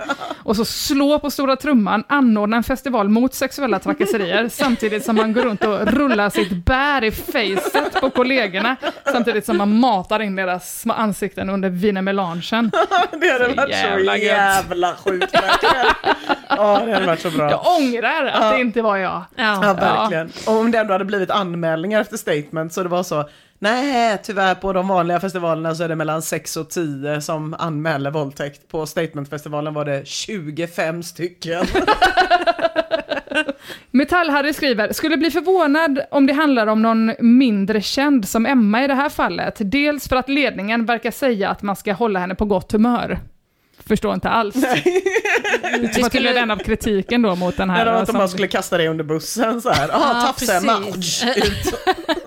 ja, men precis. Nej, men kritiken var liksom att ett maktbeteende var att så här, "Åh, man måste hela tiden se till att den här programledaren är på gott precis. humör. men och att du inte skulle för- behöva det då? Nej, eller? precis. Nej, det är Nej. ju en komplimang För att jag dig. dricker så mycket Aha. i och för sig. Det antagligen. Jag vet Ja, ja. inte hur de motiverar det. Tack i alla fall. Men eventuella vidare förhoppningar går tyvärr i kras redan i inlägg 83. Då skriver användaren regelbrott. Knyckare är inte anställd på Sveriges Radio längre. Aj, aj, aj, aj, Källa aj. hennes podd. Aj, typiskt. Så där har någon faktagranskat då. Ja. Nej, precis. Eh, om det inte redan räckte med att jag aldrig har varit folkkär, så var det ju faktiskt också så att jag inte jobbade på Sveriges Radio 2017. Jag hade redan då fått sparken, precis som jag sa, för att jag tafsade för mycket. Skoja! Eller? Uppenbart obehaglig är jag i alla fall. Fy fan vad jag blir rädd för mig själv till och med. Eh, användaren Pilota skriver, men hon har ju stängt ner sin Twitter. Det är hon! Och det har också Petola rätt i. Jag hade stängt ner min Twitter för att jag liksom inte skulle råka fylletweeta flera dumjävla grejer och stå där med kaxig uppsyn igen och ansvar för ett evenemang med 10 000 besökare utan att ha en jävla aning om hur man på något jävla sätt gör. Var det det som hände på SR innan du fick sparken eller? Nej, det var det efter statement. För statement var ju bara att hon twittrade på fyllan. Ja, och helt plötsligt så var det så här 200 personer som hörde av sig och bara var så. Vi är med, vi hjälper dig att rodda den här festivalen. Så blev hon plötsligt festivalgeneral. Nej, Så då stängde hon ju ner sin Twitter för att inte starta fler evenemang. Just det, fler bra förtydligande. Tack. En Ja. dolkstöt mot evenemangsbranschen när du låste din Twitter. Det kan man ju säga ja. Fast Mm. det kanske är mer, betydligt mer kompetenta då som Kan Som gör. Det var jätteroligt, Mm. men eh, man ska, inte ha, man, kan, man ska inte göra för många grejer. Då kan man bli utbränd. eh, vilka huvudmisstänkta har vi då kvar på förhoppningssidan? Jo, vi har ju Hanna Hellqvist. Vi har Kakan Hermansson, vi har Stina Wolter, Nour El Refai, hon i Ligga med P3 är fortfarande skäligen oskäligen misstänkt. Eh, för visst, vi kan liksom inte stå ut med, nu när vi har fått lillfingret, att inte ta hela handen och Mm. nöja oss med att det liksom inte skulle vara en profilerad feminist Nej. som tallat runt i tranbären. Gärna en på P3 alltså. Ja, man blir ju sugen. Man blir ju jävligt sugen. Mm. Pilota återkommer med, enligt vad media säger så har programledaren valt att sjukskriva sig nyligen. Så kolla i veckan vilka som helt plötsligt saknas på radio. Mm. Och nu börjar ju detektivarbetet då. Efter att ha ägnat en vecka åt att kolla vilka som fortfarande sänder, till exempel tyvärr alla P3-kvinnor, Mm. eh, började kastas in namn då som Elisabeth Höglund och Alexandra Oj, oj, oj. Pascalid och i tråden. Louise Epstein, skriker flera. Emma Wikström, vet inte, jobbar inte hon med hudvård? Jag vet inte. Ingen aning. Den tuffa från Norrland, en gissning från flera. Är det du Mia? Nej. Nej, det finns fler alltså. Det kanske hon som läser sjövädret. Eller hur? Precis. Folkkär. Pilota inne här på Linn Nensen, inga Twitter eller Facebook-inlägg på länge. Brukar jobba söndagar på sporten, men inte idag. Och att vara en av få kvinnor på sportradion, sportradion det är ju verkligen en särställning som kan missbrukas. Ja. För det är också då att den här programledaren ska ha haft en särställning som kan Ja, missbrukas. just det, just det, just det. För det är ju väl det som brukar hända när man är en ensam tjej. Det är på en mansdominerad arbetsplats va? Ja. Just det. Konsekvenserna blir att det blir så balla, balla, balla, balla! Just det. i, i ballen mellan hockeytacklingarna och inte att man blir retad för att man är så jävla fet och äcklig. En särställning som kan missbrukas. Några sidor in i tråden kommer ett moderatormeddelande. Eh, som lyder så här. Över 30 inlägg raderade redan. Anonyma förhoppningar är inte on topic.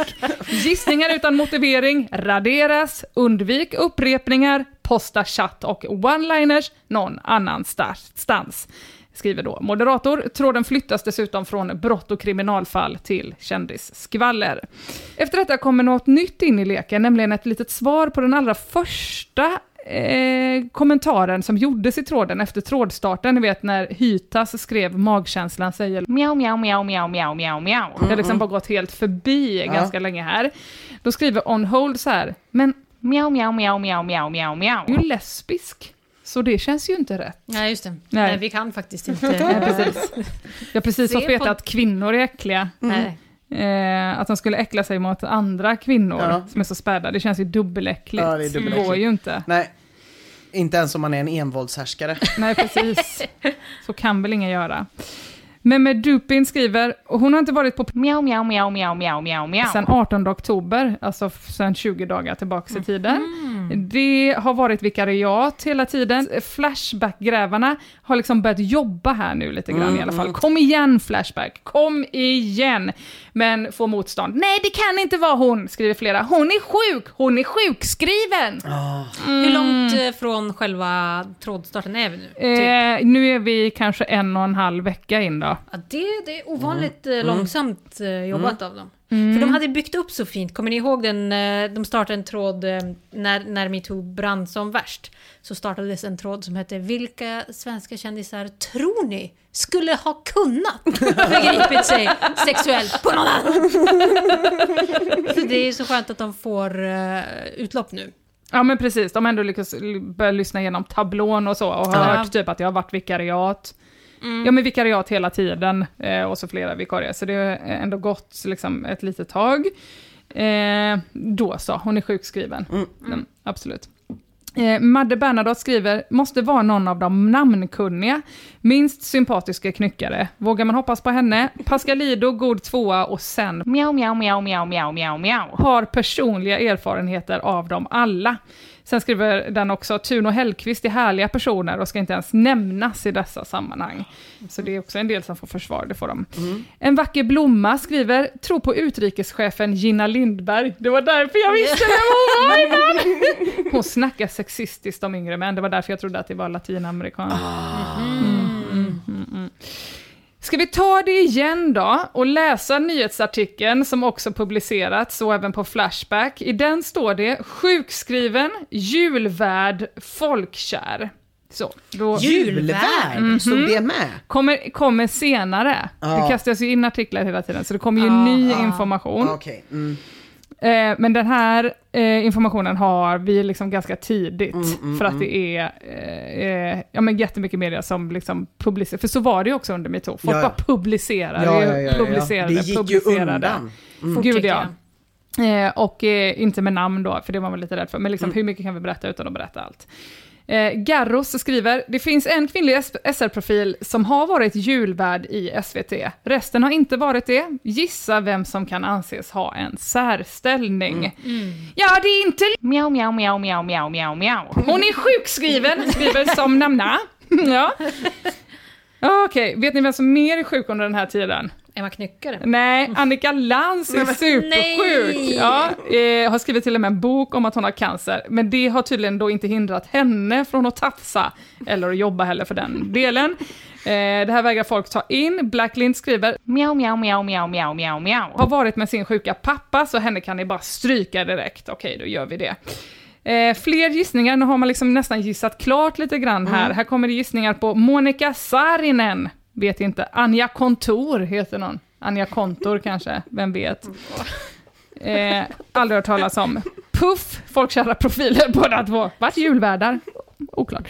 Puff the Dragon skriver, är det bara jag som tänker på Hanna Andersson? Hon är ju i och för sig producent, men också programledare lite grann ibland. Så det kanske är det som menas med särställning. Ja, men julvärd? Gud vad, såna här tråd- trådar driver mig till Ja, vansinne det är verkligen. alltid exakt likadant i början. När Ja. man säger åh herregud, ställ in mötet, ställ in allt.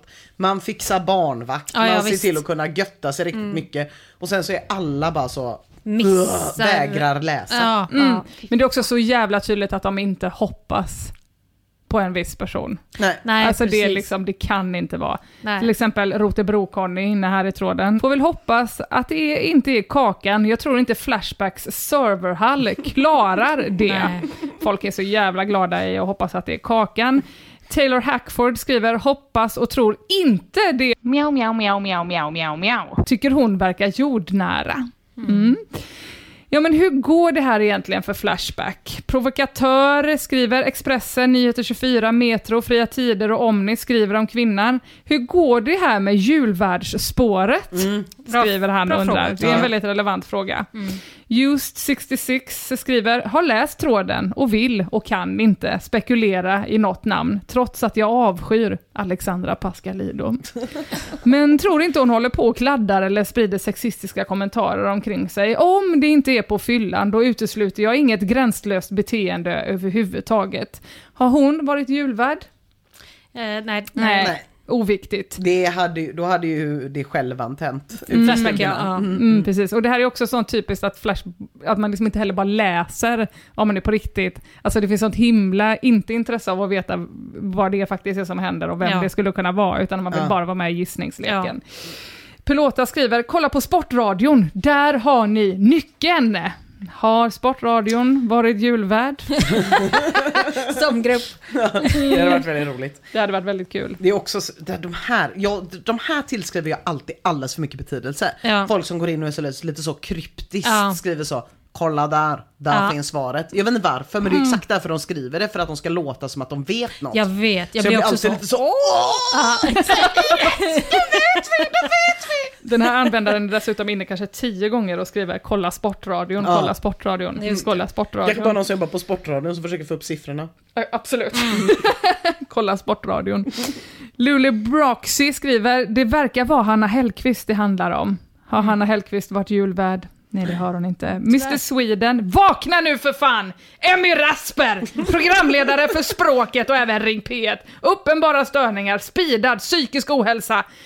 Jag är helt säker på att Emmy Rasper inte har varit julvärd, eller är folkkär heller för den delen. Nej. Meredith skriver, folkkär SR-kvinna kan indikera att det är Miau, miau, miau, miau, miau, miau, miau. anses vara folkkär av kleti och preti? Frågetecken.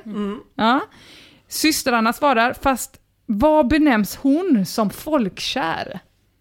Vadå, Nej. att det måste finnas typ på Wikipedia eller någon annanstans Ja, bevisat. jag tror Hon är väl det. definitionen av en folkkär Ja. Mm. ra- radioprofil. Flashback vägrar utesluta Kakan Hermansson, Ja. det tycker jag är skoj, trots att hon inte är anställd, eller har varit julvärd, eller liksom på något sätt anställd. Eh, någon lägger upp ett fantastiskt diagram över Google-historiken som tydligt visar att flest odds ligger, alltså det är liksom Kaka. Här, jag skrev ut den här till er, vi lägger upp den. Okej, ja det Så här är kan kolla Google. Trends Det är liksom då. Kakans pil där som pekar spikrakt Åh uppåt. jävlar! Och de har Hennes- jämfört med fyra programledare, jag tror det är Ja. Kakan, Alexandra Pascalido och Annika, Annika Lantz. Miau, miau, miau, miau, miau, miau, miau. Ja, Ja. det är ju en som det googlas mer på än de andra. Ja, det är Så är det tydligt. ju. Nej, de hoppas så. Hank 1338 skriver, kan vi alla komma överens om att det är Kakan Hermansson det handlar om? Det är väl inte så det funkar? Kan vi bara komma överens? Mr Sweden in igen. Okej, det är sent, många börjar bli sega upp till, men vi tar det igen. Emmy Rasper, programledare för språket och även Ring P1. Jag gissar att Mr Sweden vid ett tillfälle har ringt och haft någonting viktigt att säga om till exempel vargfrågan till Ring P1, inte fått prata helt ostört Nej, eh, och att det råkade vara en dag då just Emmy Rasper sände. så skulle det kunna vara. Ja, kom igen nu Flashback. Tartanen, det är ett bra. Eh, Tartanen, någon som hört Miau, miau, miau, miau, miau, miau, miau. leda sitt program på länge? Nej, just det. Sauron 1, inne och skriver, jag rekommenderar då att du läser Miau, miau, miau, miau, miau, miau, miau. tweets. Där hittar du en förklaring till varför hon inte hörs i radio just nu. Tartanen skriver, vem blir sjukskriven länge för att ens förälder är sjuk? Det kan man bli om man vårdar respektive i hemmet, men annars inte. Några veckor efter ett oväntat dödsfall kan det också bli, men här är någonting mer att skylla på. Hmm. Forlan skriver, utredningen startade för tre veckor sedan enligt Aftonbladet och Fara gjorde sin sista sändning 20 oktober på grund av graviditet. Så det låter väl inte helt orimligt. Vet att hon ganska eh, flitigt har flörtat med Oscar Sia när de sände tillsammans. Ja, det är inte helt orimligt, förutom att Oscar Sia då är superhomosexuell. Desto större kränkning av Farah. Ja, det är det Mm, faktiskt. B- Både inte respektera hans sexualitet, utan också övergreppa sig då. Är det, spelar det någon roll? Ja, Det här, okej, du var inte, okej, du var inte heterosexuell nu när jag våldtog dig. Jag vet inte om det. nej, jag försöker Nej. tänka om det Nej. är värre. Nu har det gått veckor. Kom igen. Tartanen är in igen. Bekräftat genom vän som jobbar på SR. Det är Mjau, mjau, mjau, mjau, mjau, mjau, mjau. hon har varit uttagen ur tjänst de senaste veckorna. Vidare spekulationer om mer eller mindre okända namn är därmed onödiga. Slut på spekulationerna. Nu väntar vi bara på avbön i kvällspressen alla Timell. Men är det över för det? Nej. Megatant tycker inte hon passar in i beskrivningen på flera sätt. Vilken av beskrivningarna? Folkkär, julvärd, sjukskriven? Vad har vi nu vid det här laget? Sage Reeves skriver, instämmer, Mjau, mjau, mjau, mjau, mjau, mjau, mjau. känns som en hygglig prick. Pascalido eller Diravi vore bättre. jo, men man får Ja, inte det vore bättre. Man får inte välja. Nej, Man får inte. Tyvärr, det är ingen jävla godisskål. G. Beach skriver “Gissa på Kockan Hermansson! Öppen manshaterska. Det är samma typer och personbeskrivningar som stämmer väl in på kakan. Typisk borderline-typ. Svennis 7254. När jag läser SVTs artikel så får jag känslan att det är en av SRs lokala kanaler det handlar om. Kanske P4 Stockholm? Finns det någon kändis där? Nu är man fan ute och hovar alltså. Nej, det gör det inte! Det är därför de sänder lokalradio! Irish Rage skriver, nej det är Alexandra Pascalido. Hon verkar inte varit verksam sedan i februari och hon är en riktig häxa och feministrabiat. Det hjälper liksom heller inte då att kolla på SRs hemsida och se att Pascalido ska börja sända Ring P1 snart igen då. Anon Digger skriver, har ni kommit fram till vem det är? Mjau, mjau, mjau, mjau, mjau, mjau, mjau. Känns långsökt. Kung Curlian skriver, alltså hur jävla dåliga är folk här på att researcha? Eller ens läsa en artikel? Om ni bara vill spåna fantasier utifrån vem ni hatar mest så kan ni ju skriva fanficts istället för att fylla tråden med en massa jävla skit. Samma sak i de andra metoo-trådarna, där folk tjatar om alla möjliga och omöjliga personer oavsett vad indiciekedjan pekar på. Jag vet inte vem det är, men folk som nämnts flertal gånger och som man direkt kan räkna bort eftersom det rör sig om just en anställd programledare på SR som har varit sjukskriven som utredningen inleddes för flera veckor sedan och sen en uppradning på bara alla man kan räkna bort av olika anledningar plus den här lilla detaljen då folkkär och julvärd. Så jävla taskigt. Krossa folks drömmar på det sättet. Verkligen. Fy fan. Ja, krossade vet jag inte. Xilius Sinno skriver Mjau, mjau, mjau, mjau, mjau, mjau, mjau. kan ni glömma. Det handlar inte om vem ni vill att det ska vara, utan vem det är. Ja. Ja, men det är väldigt få på något sätt som vill att det ska vara. Mjau, mjau, mjau, mjau, mjau, mjau, mjau. Jag vet inte varför. Pelota är inne igen och skriver Mjau, mjau, mjau, mjau, mjau, mjau, mjau. har ju inte varit på radion under hela hösten nu. Men det beror på andra skäl. Ja, vi har kommit några hundra sidor in i tråden. Och detta är då trots att nyheten om att Mjau, mjau, mjau, mjau, mjau, mjau, mjau. slutar på Sveriges Radio precis har kommit ut. Alltså att hon säger upp sig. Detta trots flera artiklar i flera medier Mjau, mjau, mjau, mjau, mjau, mjau, mjau. Sexövergreppen som alla blev fällda i granskningsnämnden. Varför inte fortsätta gissa i 1600 inlägg till? Till slut är det till och med så att Mjau, mjau, mjau, mjau, mjau, mjau, mjau. tröttnar eh, och kommenterar de här metoo-anklagelserna helt själv på sin Facebook-sida. Då skriver hon så här, ni kanske minns. Bli inte arg eller förolämpad. Höj dig över all bullshit. Tänd ditt ljus igen och se till att skina ljusare än någonsin och bli djupt förälskad i ditt eget liv. Så att den som försöker göra dig orätt blir ett skrattsamt, löjligt och avlägset minne. Det är så hon kommenterar det hela som har hänt. Eh, Europe skriver, jag antar att Mjau, mjau, mjau, mjau, mjau, mjau, mjau. jag åtminstone är välkommen på festivalen för endast kvinnor som Emma Knyckare har varit med och arrangera, för att kvinnor inte ska bli utsatta för tafsande. Men jag vet inte varför hon inte kom på festivalen, men det betyder i och för sig att det bara blir mer buffé för mig, eller hur? Och ni vet ju hur mycket jag hatar buffé i och för sig. Jo men det är ju matbuffé. Ja. Tafsbuffé har du väl aldrig tackat nej till? Nej, jag har verkligen dementerat eller bekräftat, varken för eller emot.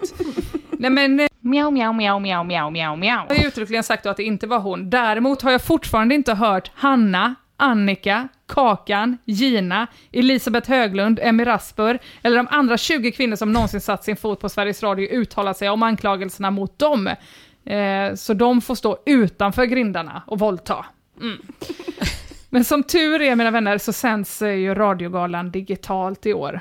Så ingen kan bli smittad av corona, men framförallt inte av metoo. Och det är väl skönt. Vad ska du göra då med dina vassa tassar? Jag vet inte. Ska jag du kan inte varken leda- bekräfta eller dementera att något Nej. kommer hända med dem. Men det kan ju vara att det är fler där. Det är väl inte bara du även om det är covid? Det måste ju vara någon kameraman. Ja, Eller kvinna. eller kvinna. Jag räknar inte ut möjligheten att vi kan få en ny tråd. Ja, det var alldeles för idag. Ja, snacka om aktualitetspodd hörni. Aktualitetspodden Flashback Forever. Nu också med spons. Tack för nattklubben kompisar. Och tack Patreons-gänget. Ja, Vilka tack Patreons. ni är. Ja, hoppas ni har överseende med att eh, vi fick en kudde. Puss på er. Puss puss. Hej då.